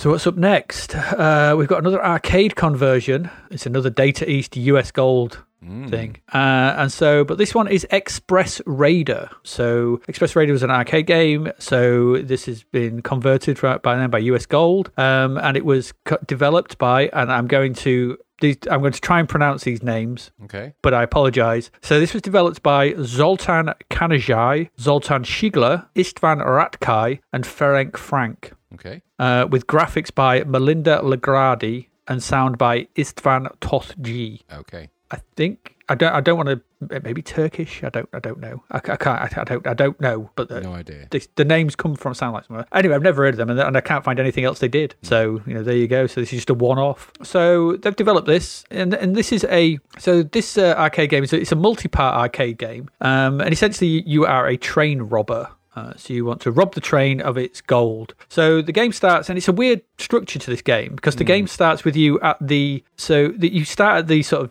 uh, the engine of, of the train, and so you've got to beat up the driver, and so there's a little sort of beat 'em up mode. So you moves there, it's okay. You can jump, kick, low punch, and everything. Scrapper. It's a scrapper. So once you beat him up, you then get uh, the train starts to pull away. While it does that, you get attacked by cougars, which you can punch for bonus points. Yeah. So do the low punch for them. Once you once the train basically gets you to the you you know you stand still, the train goes past. Once the train is at the end, so you're level with the end of the train, you jump up onto the roof of the train. So at this point, it becomes the main meat of the game, and the main meat of the game is you basically got to work your way along the roofs of the train. Each roof of the train has a particular type of uh, different opponent on it. So some of them are just plain beat 'em up, so you just have to beat them up. It's same as him, but you've got a timer on each one. If you take too long, a bomb appears and blows up and blows up the carriage. Basically, blows up the link between the uh, carriages, um, and you you get you lose a life. S- Uh, others you have to crouch down as they throw bottles at you. Some you have to lay down as they shoot their shotgun at you. And you basically for those ones you just got to sort of walk towards them, crouch in, get back up when they're sort of in between, and then get to them and beat them up and knock them off. Once you get to the front of the train, uh, you then get the gold, um, and everything's all right. You get a little well done. And then it switches to its second, sort of, or third, even third section. And in this section, you are riding a horse as the train, uh, alongside the side of the train. Uh, and you have to control the horse, moving up or down, left and right, um, along alongside each carriage. And people on the train will pop up from behind obstacles and shoot at you. Um, and you have to shoot them when they pop up. And you sort of you're you always shoot at sort of same distance away from you and in front of you. So you have to move your horse in front of them and, and up and down to get the get the positioning of your bullet right. They don't stay stood up for very long and it's quite tricky. You've got to get a number of them. You shoot, shoot about five or six of them. If you do that you progress to the next carriage and repeat. Each carriage is slightly different. Some will be popping up from behind things. Some of them are flat so they'll just pop up from behind. Other ones have windows which they roll up um, and they appear from behind windows shooting at you. And that's it. So then you've got to make your way to the front of the train again. You get loads of lives i noticed. Tons. And you st- and nicely as well when you do run out run out of lives you start at the same point again so it's quite nice. It's very arcadey it's fast and i thought this was a i looked at the arcade version obviously that's got much nicer graphics. The graphics on this are okay um, but i thought this was a pretty decent conversion of it uh, of, the, of the arcade original. Everything that i could see in the arcade is here pretty much. The graphics like i said have taken a bit of a hit but they're still pretty decent. The scrolling backgrounds are good the speed at which it all runs is fast the music's nothing special but the gameplay of the arcade is re- recreated faithfully. It's all here. I had this completely confused with something else because I was dreading coming to play this. And I don't know what the other game is. It's some other Western game on a train. I mm. don't know what it was, but it wasn't this. And so I was pleasantly surprised when I played this because it all worked pretty well. In the second section, controlling the horse and shooting the people is is pretty tricky. It's quite hard at that section, but enjoyable. Mm. And there's the little nice touches like be you can shoot the bullets out of the air um, if you you know if you manage to shoot them. So um, that's quite good. But I did find that the collision detection when you shot them was not always spot on. And like I'm sure I shot them. It could have could have been a little bit better. After breakthrough. Which was the last Data East US Gold, I think, conversion we had. I had very low, very low expectations because, obviously, and I said I thought this was something else, but I was very pleasantly surprised because this was fun and and not really an arcade game I was particularly familiar with. Um, I have to say, so like Arkanoid, not one. I'm not sure if I've seen it in the arcade. I may have seen it somewhere along the Cleethorpes front at some point and thought, oh, looks all right. But when I had a look on YouTube and watched it being played, I thought this was a decent conversion, really. That really did look like it captured the spirit of the arcade. Only thing I would have liked to have seen was a, a different font because it's got the basic Commodore font, hasn't it, for the interstitial screens, and, and they look a bit bare bones. Would have been nicer to have a you know a Western font, should we say, or something like that. Aside from that, this was good. Um, I enjoyed this. I only got sixty percent, which I get because it's an arcade thing, but I think maybe a bit higher. I don't know. I enjoyed this. What did, what did you think? Same. I thought it was good. I'd never, I'd seen it. I'd never played it. And I've never played the arcade. In fact, I've never seen the arcade. So I did the same as you. I took a quick look at the old arcade on YouTube and thought, "Hmm, okay, played this version. I thought it's all there. It might be a bit blockier and a bit rough around the edges, but in the same way that um, Kung Fu Master was all there,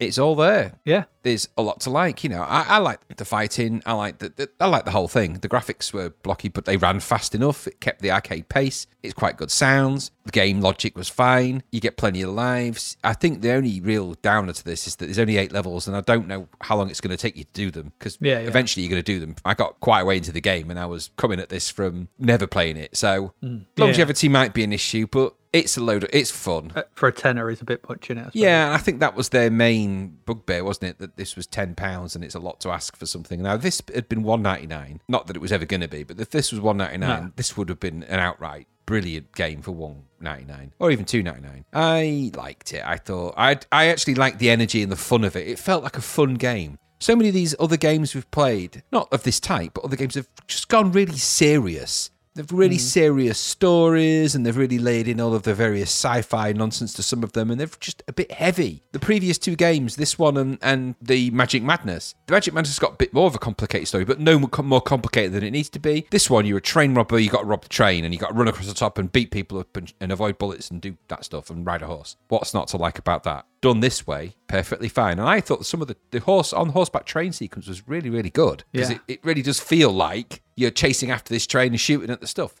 And I liked that about it. Yeah, it, it could have had a slightly better font and maybe the sounds were a little bit here and there, but Oh yeah, the font the font comment is just a it's just a throwaway is, thing. but you know what what? it- yeah. It's it's it's all there. And Yes. that is important for something like this. It's not a little bit of the game. This is no jailbreak. This is Ugh. this is you know, and this just shows you how crap jailbreak really was because it, essentially the logic is the same: running around beating people up, whether you're shooting them or whether you're whatever you're doing. This is the same logic. Just they've just applied a thought process like you know what, we're not going to have to create this entire thorough, thorough arcade experience. Let's just focus on what we can do and what's important to the people who play this game, keeping the speed there, keeping the fun there, keeping the thematic there. They did all that, worked great. So hats off to them. I think a 60% might be a little bit on the harsh side, but for 999, I don't know. I, I, I quite liked it. I had a lot of fun playing that. yeah, yeah, absolutely. Cool. That was an unexpected pleasure, Yeah. Do we say? So that was Express Raider. So yeah, we like that. It was all right. That's probably going to be better than what's coming up. Hmm. So let's move along. Let's move along and jump off this train.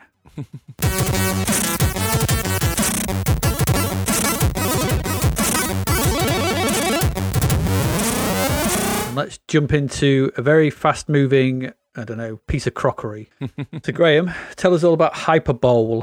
All right. As noted by the Zapticians in the review, this was a, essentially a C64 version of the game Crossfire. For those that are unaware of what Crossfire is, there's an entire slew of games. These are tabletop games that came out in this period, probably between 1978 and 1988, something in that 10 year period. So games like Perfection, games like KerPlunk, Downfall, Ludo, Monopoly, not so much Monopoly because that had been around a while, but that you get the idea of these sort of tabletop, and they got more complicated. And Crossfire was one of those. It was one of the games du jour. People who had Crossfire were, you know, if you got Crossfire, wow! And that game is essentially, Yes, uh, indeed. it's you have a load of ball bearings in a gun at each end of a sort of a tabletop game, and you fire the ball bearings at a little sort of mini ball bearing hockey puck type idea, and you repeatedly shoot the puck in the middle, and you you know you aim at this and you shoot the ball bearings at it. The ball bearings um, hit hit that, then they fall off the side and go back down to little alleyway when you reload your gun and all of that. And the idea is to push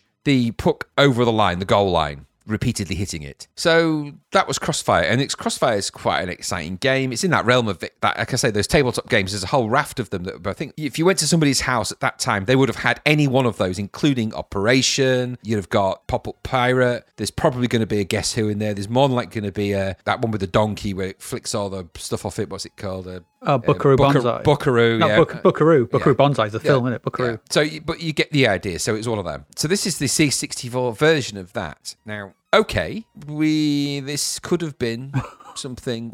this could have had a simple logic applied to it and kept it simple, but no, no, it didn't. So. In the game, you've got a choice of 10 ships. Each of the 10, each of those has different characteristics. I couldn't tell you what those characteristics were. They all pretty much were the same. Apparently, it's to do with the speed, hit, rebound. I don't know. Doesn't matter. The idea of the game is the same. In this, you have a central puck and you have a little spaceship which you can fly around and you, you can shoot at the puck and it will push it over the end goal, or you can hit it with your spaceship and nudge it over the end goal. And there's two ways of scoring. You can either push it over the line where you get one point, you can push it into the goal zone of that and get two points. The screen itself, you've got a scanner at the top of the screen, which gives you some idea where you are in relation to everything else. Um, so the side of the scanner is a little representation of the ship to show you which direction you're going to be facing, and that is important because the actual game itself is played. The camera kind of follows the puck more than it allows follows anyone playing it. So at any given moment, you're never going to know where you are. Now, it doesn't take Einstein to figure out that on a game that's reliant on you knowing where you are, not knowing where you are is difficult. And then putting that into another map to, so you can sort of see where you are in relation to things and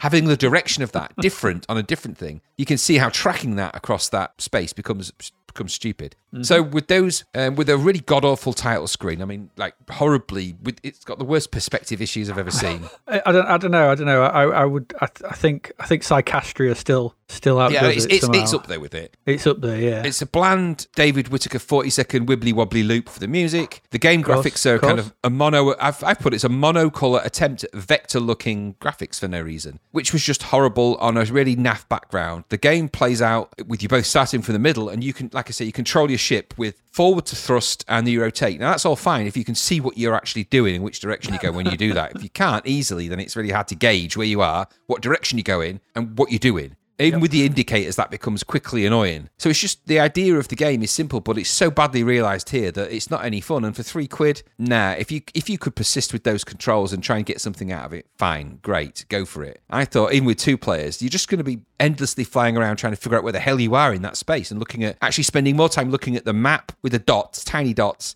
and the spaceship to the left or right, which shows you which direction you're going. Going, oh, I'm in the going the wrong direction, and not really looking at the main screen to figure out what hitting the puck thing. Apart from when you appear on that, and you can do that, but you'll soon fly off and lose where you are again because that's kind of the way this game works. So, are you going to persist and score lots of goals? Is there a payoff to it? Not really. I thought it was just nonsense. Um, and did Crossfire need to be set in some kind of? I mean, there is a story to that, by the way. The space future, blah blah. blah. I didn't bother with it because I thought, well, why? I'm sick of these games where they just take a game, put it into you know sci-fi space future in a futuristic world of space. You know, no, sod off. It's just Crossfire and it's done badly. This is shit. So move on. Take your ball bearings and stick them up your ass. Well, that's what I thought. About you? Yeah, so this was um I thought this reminded me of that other one we crap one we played the other week. Uh Xeno. Yeah, oh God, Because that's an, that's another sort of crossfire variant, isn't it? Where you're hitting a ball. But in the grand scheme of things, I, I'll just I'll mention it. Well, I'll mention it in a little bit, sort of thing. But this is this game is broken. It's broken from the outset because it follows the ball, not the ship. Yeah. It's stupid. It's stupid, and and I get why they've done that, so so they don't have to do a split screen camera. yeah,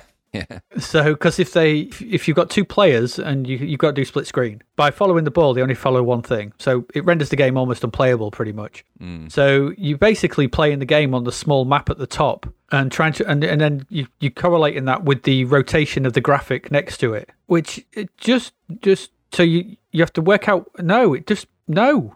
It's just awful. It's just you're going from the rotation to the front. You don't really have it. You could be. You've got no. You've got no real feel for the, your speed or anything. So generally, what happens is you, you you work out where the direction is. You start pushing forward, and then what happens is just your your ship blurs across the screen, and you're having to turn around and blur back again. It's just a, a mess and disappearing again. So the impact on the ball from your shots when you do manage to do something is so minimal. Yeah. Just you, No payoff. or the put the puck, whatever. It's, it's you just do nothing. And for me, you know, if right, take a step back from this. You have a you have a thing that you hit with. You know, if you take the bullets out of it, you, you have a thing that you smack in a in a vehicle, a ball into a goal at the other end. You've essentially got Rocket League Yeah. here. So this is an early version of Rocket League, but it's broken. so if you, we we draw these parallels sometimes between these old games and modern games, and essentially this is you know an early version of if you take that shooting out and and not the crossfire nonsense, but you just have smack into the ball and how fast you're going hits it in re- in real time. You'd have had a if you split screen this. You could have a decent little game here because you've essentially got top down Rocket League, Yeah. and, and and so but but it's broken because they haven't done that No. the the design decisions they could have made are, are down, you know, right alley. What they've done is they've just taken a detour off in down to wrong street, um, and and, that, and that's led it led them into pain and terror, and, and, and made us play this thirty odd years later Yeah. and weep at the weep at the thing that could have been because it's just rubbish. If you can't code split screen for two players, just make it a single player game. Yeah, If if that's beyond you, then just make it a single player game where you follow you. Yeah. You don't need to know where the other enemy. That that can be on the radar. Follow you and the ball, or or or do better. Learn to code split screen. For God's sake. Yeah. Follow the right thing for damn you, God's sake. Ballblazer was a year and a half ago. Yeah, and still the best version of this kind of thing. It is, yeah, exactly. And if you can't do this with simple top-down stuff and it's just two mm. cameras, then don't don't bother. No. Because this is even for two ninety nine, shouldn't have got fi- it's two ninety. It's got fifty four percent. because It's three quid, It- but it shouldn't have got that because it's fundamentally at its heart broken. What really baffled me with this is that if if you were designing this, I mean, you could do it on one screen because it's only three sprites. So mm-hmm. it doesn't need to be this complex arrangement of screens. You could just have one smaller screen. I mean, or or if you if you do it slightly bigger. I mean, games like Speedball and stuff manage it perfectly well later down the line, and other games. So Yeah. just don't follow the stupid puck around. And because they did that stupid decision, it meant they had to compensate with really bizarre radar. And that's radar, radar, and that is and a compass is not a solution to that problem. No radar and a rotating sprite don't just don't work. You're looking at three things. Yes. It's like because essentially what you do, what you end up doing is that, that all that screen real estate taken up by the puck and the, the playfield is just rendered Meaningless. Yeah. meaningless because you never look at it. No. You're just looking at the little bit on the top. Yep. Bad, Yeah. bad, bad, bad. I didn't like Hyperbole. Nope. Never heard of it before and never want to hear of it again. Nope. Let's move along to our last game.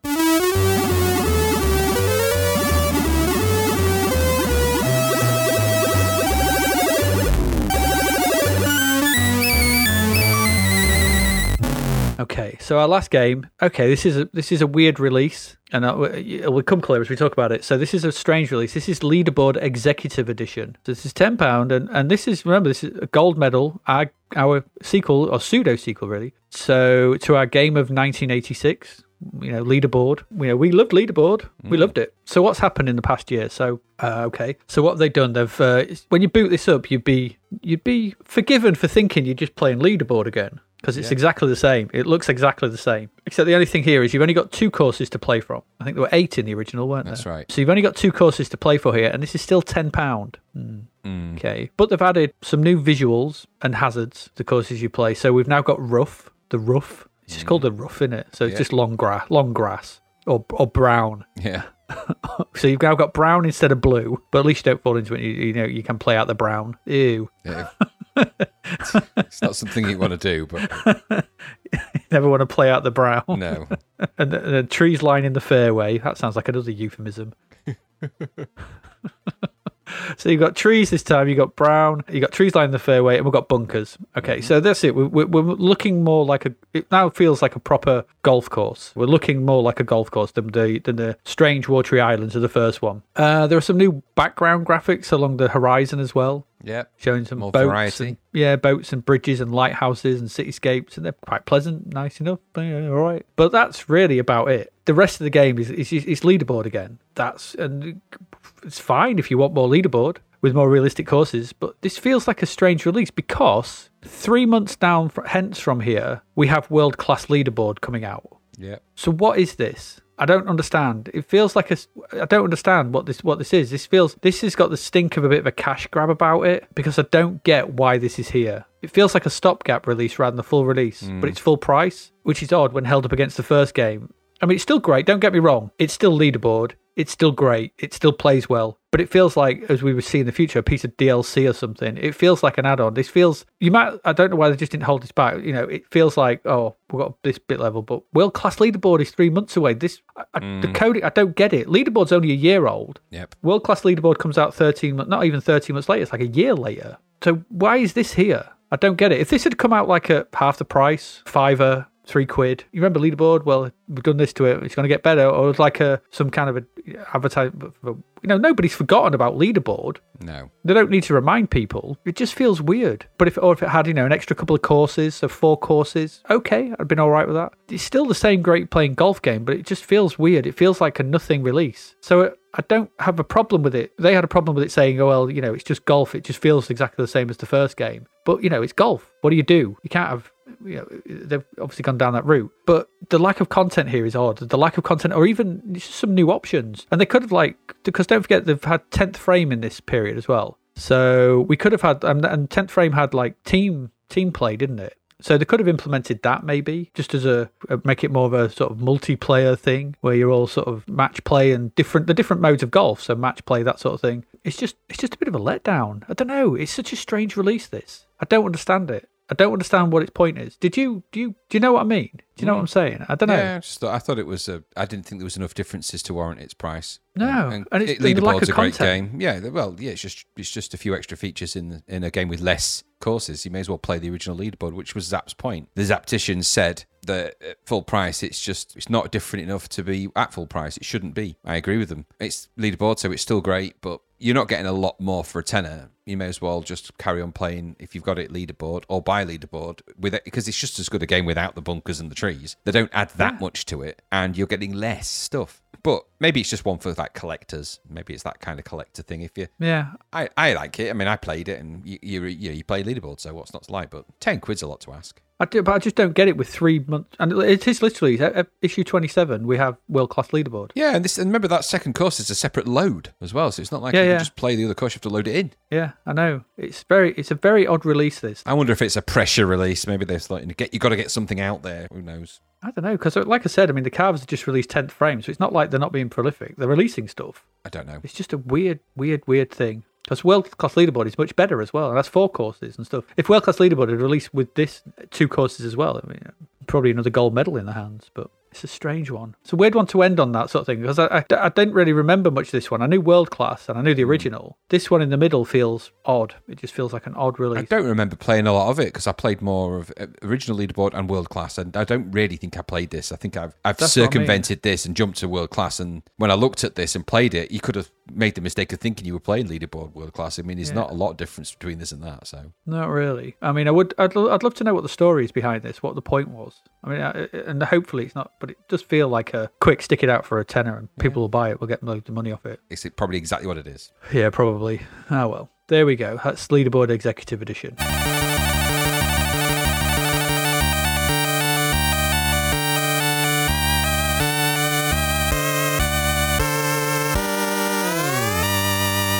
That's it. That's it for our games. We've looked at a lot. We'll come back and tell you what we've looked at in a bit. But first of all, just to round off this month, we've got some crapverts. So we'll move into this. So we've got our first one, which is Romulus. Yes, announcing the launch of Romulus, where they've just taken a photograph of a Ariana rocket by the look of it launching. Just ta- yeah, just launching. And if you read the write-up, this is from Quicksilva. So it's just a photo of a rocket taking off.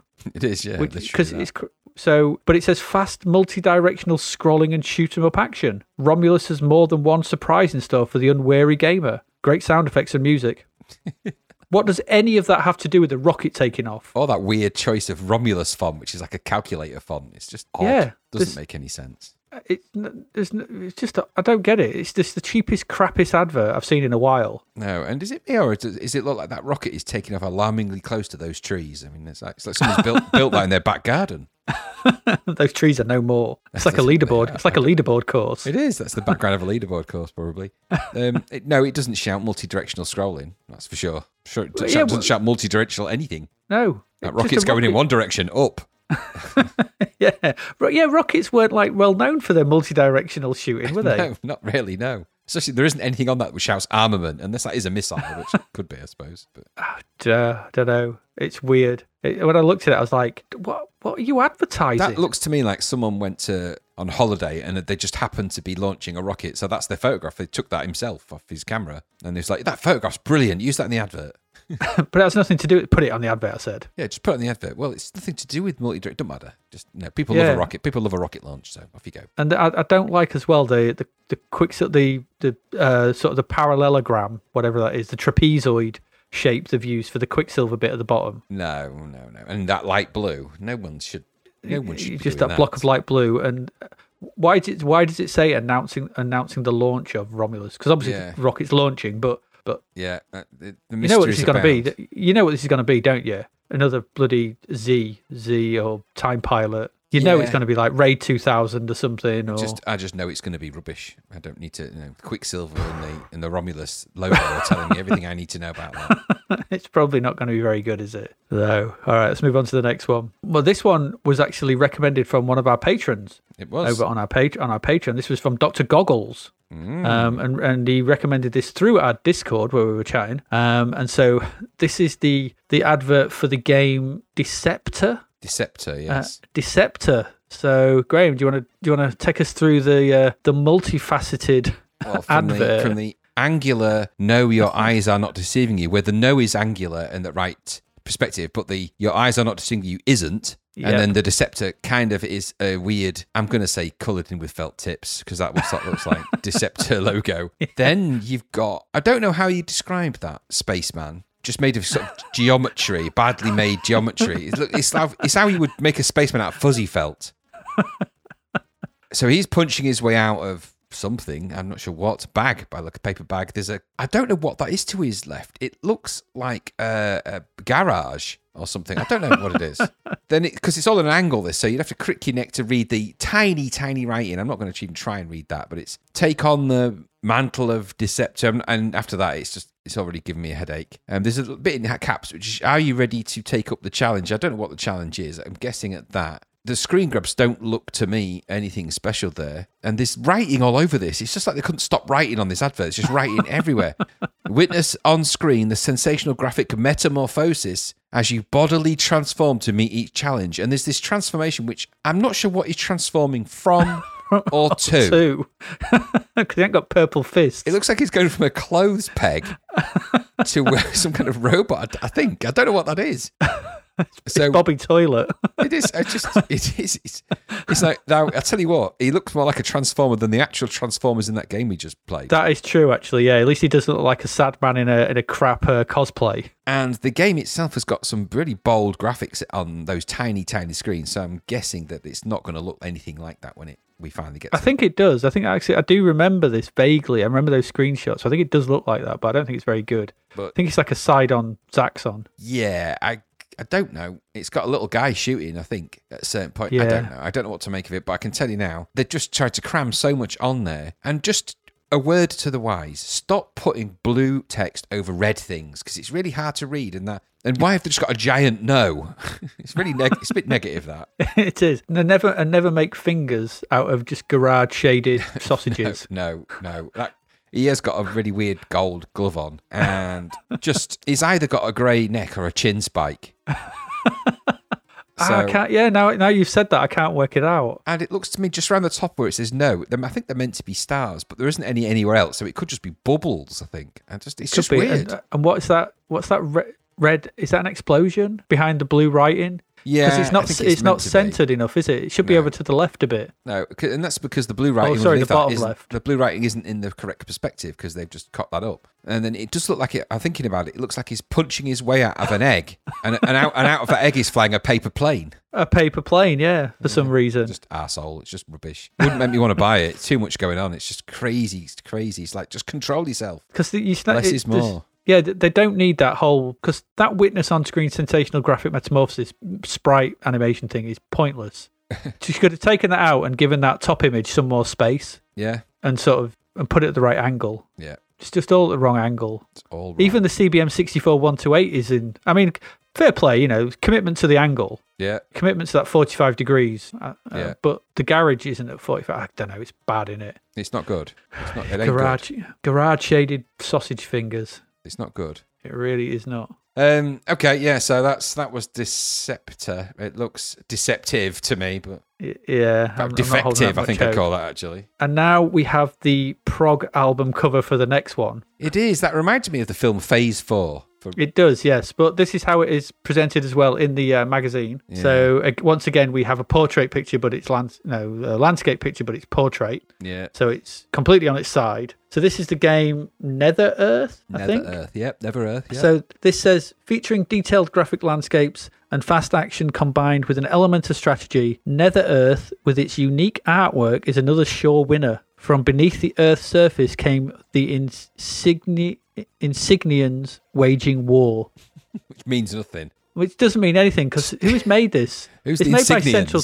Uh, it's Argus Press Software, isn't it? Oh dear. But the, the actual big image sort of thing is like a, a red negative. I don't know. Is it a sun rising? Is it? It's like a, yeah. the, a, a sort of wasteland alien planet with like what is a sun rising or an atomic blast or something. Yeah. There's nothing to like it. That. No. There's there's nothing to this. If they come from the beneath the Earth's surface, that does not look like the Earth. No. It looks like like someone's dropped a tin of paint. yeah, is that some kind of construction in the bottom right? Or like the top kettle. right? I think it's a, a, kettle. No, I think there's they got the the writing is on the top left, and the top right it's a an explosion, and the bottom right you've got a, a box, or is that a shoe? I, I don't know. And then you've got it looks it, it there's, a, there's definitely it looks like someone's been shot off to the left, and that's the, the Yeah, that's the blood, blood splat. spatter. Yeah, that's the blood splatter.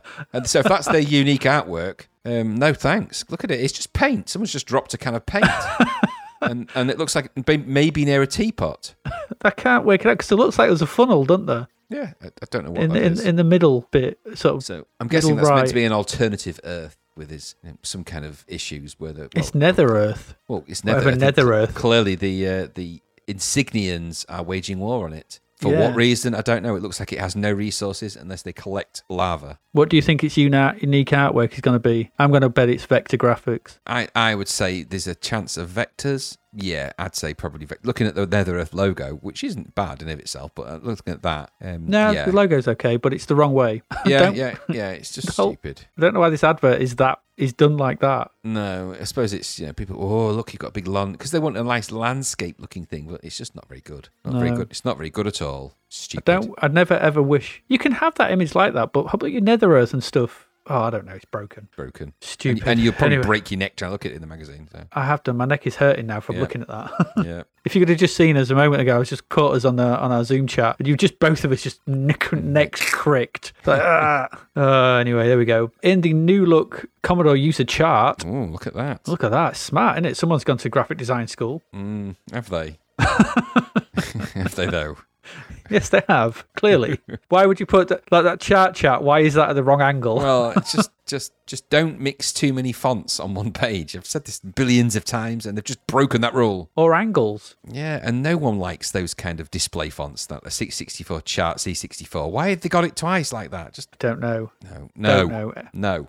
Anyway, what we got going on in the charts this time? So this is the uh, this is from Commodore User. So at number ten, down from number four is Flash Gordon. At number nine, it's at 180. At number eight is Micro Rhythm. At number seven, LA SWAT. Number six, BMX Simulator. Okay. Number five is Gauntlet. In at number four is Gunship. Mm. Down to number three is Paperboy. In at number two, Championship Wrestling. But straight in at number one is Park Patrol. Mm, Mm, note, good. gunship. One, hang on a minute. There's one, two, three, four, five, six budget games in that top ten. Yeah, well, what's you know, it's where people were at. Yeah, just gun, gunship. Strange. I mean, gunship in at number four is quite high, isn't it? Yeah, yeah, Uh, straight in. Yeah, especially at that price. Gauntlet and Paperboy, Championship Wrestling, and Gunship are the only four games there that aren't budget titles. Was there any other notable games down the bottom ten? World Games at eleven. Police Cadet What the hell's that? number twelve. No, no, we haven't come across that yet, have we? Yeah. And we're not coming. I've done already done for next month, and I, that that game's not come up. Mm.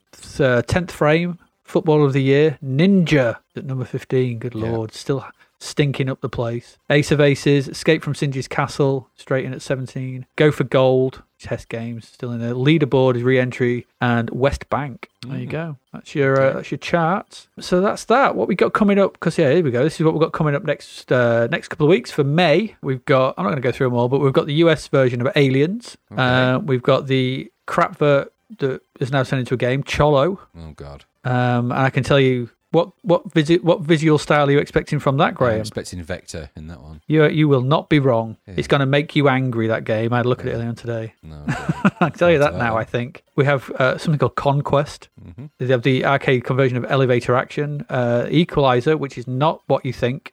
We have, when we have the double bill of Grange Hill and the Growing Pains of Adrian Mole. Oh God. Uh, oh, good lord! Impossible Mission. No, that's not. That's- That's, that's not not even in there. Blaster. Yeah, it's Past Blaster. Hollywood Hijinks is not in there either. Oh. Uh, so I don't know what that is. Into the Eagle's Nest. Uh, that's all right. Laser Wheel, Pod, Ranarama. We have a game based on sailing, okay. and it is exactly sailing. You might love that. Uh, no, I've got a feeling I won't. I'm going to give it to you though. Uh, Shockwave Rider, uh, Sunstar. Uh, th- there's a game in here called Werner, which I'm not going to say anything about. But anyway, there you go.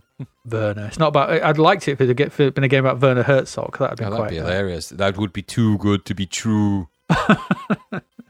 yeah, it's not the best. So there we go. Uh, that has been April, uh, April 1987.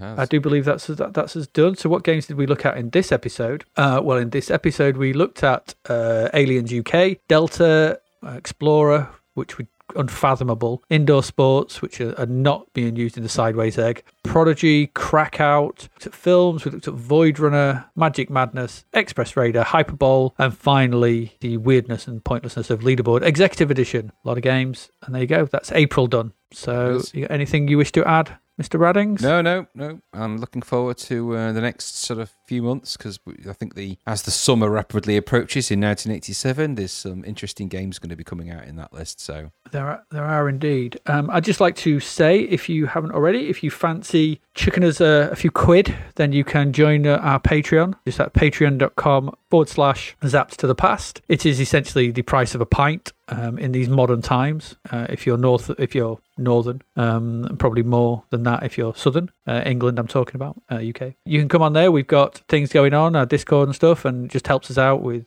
costs for stuff and it'd be really helpful if you could do that but obviously no obligation but it's there if you want to i think on that note that's about it that's it. so i have been adrian mills I have been Graham Raddings. we have been zapped to the past and we will see you again next week goodbye Thank you for listening to the Zapped to the Past podcast. We hope you enjoyed our deep dive into the world of Commodore 64 games, as well as the music, films, and TV from around the 1980s, driven, of course, by the issue of Zzap!64 magazine published at that time. We will return with a whole new batch of games and stuff to talk about next week. Until then, if you want to listen to or download previous episodes of Zapped to the Past, and why wouldn't you? They can all be found on our website at zappedtothepast.com, as well as being available on Podbean, Apple Podcasts, Google Podcasts, Spotify, Deezer, Audible, Player FM, and well, pretty much anywhere where we can upload them.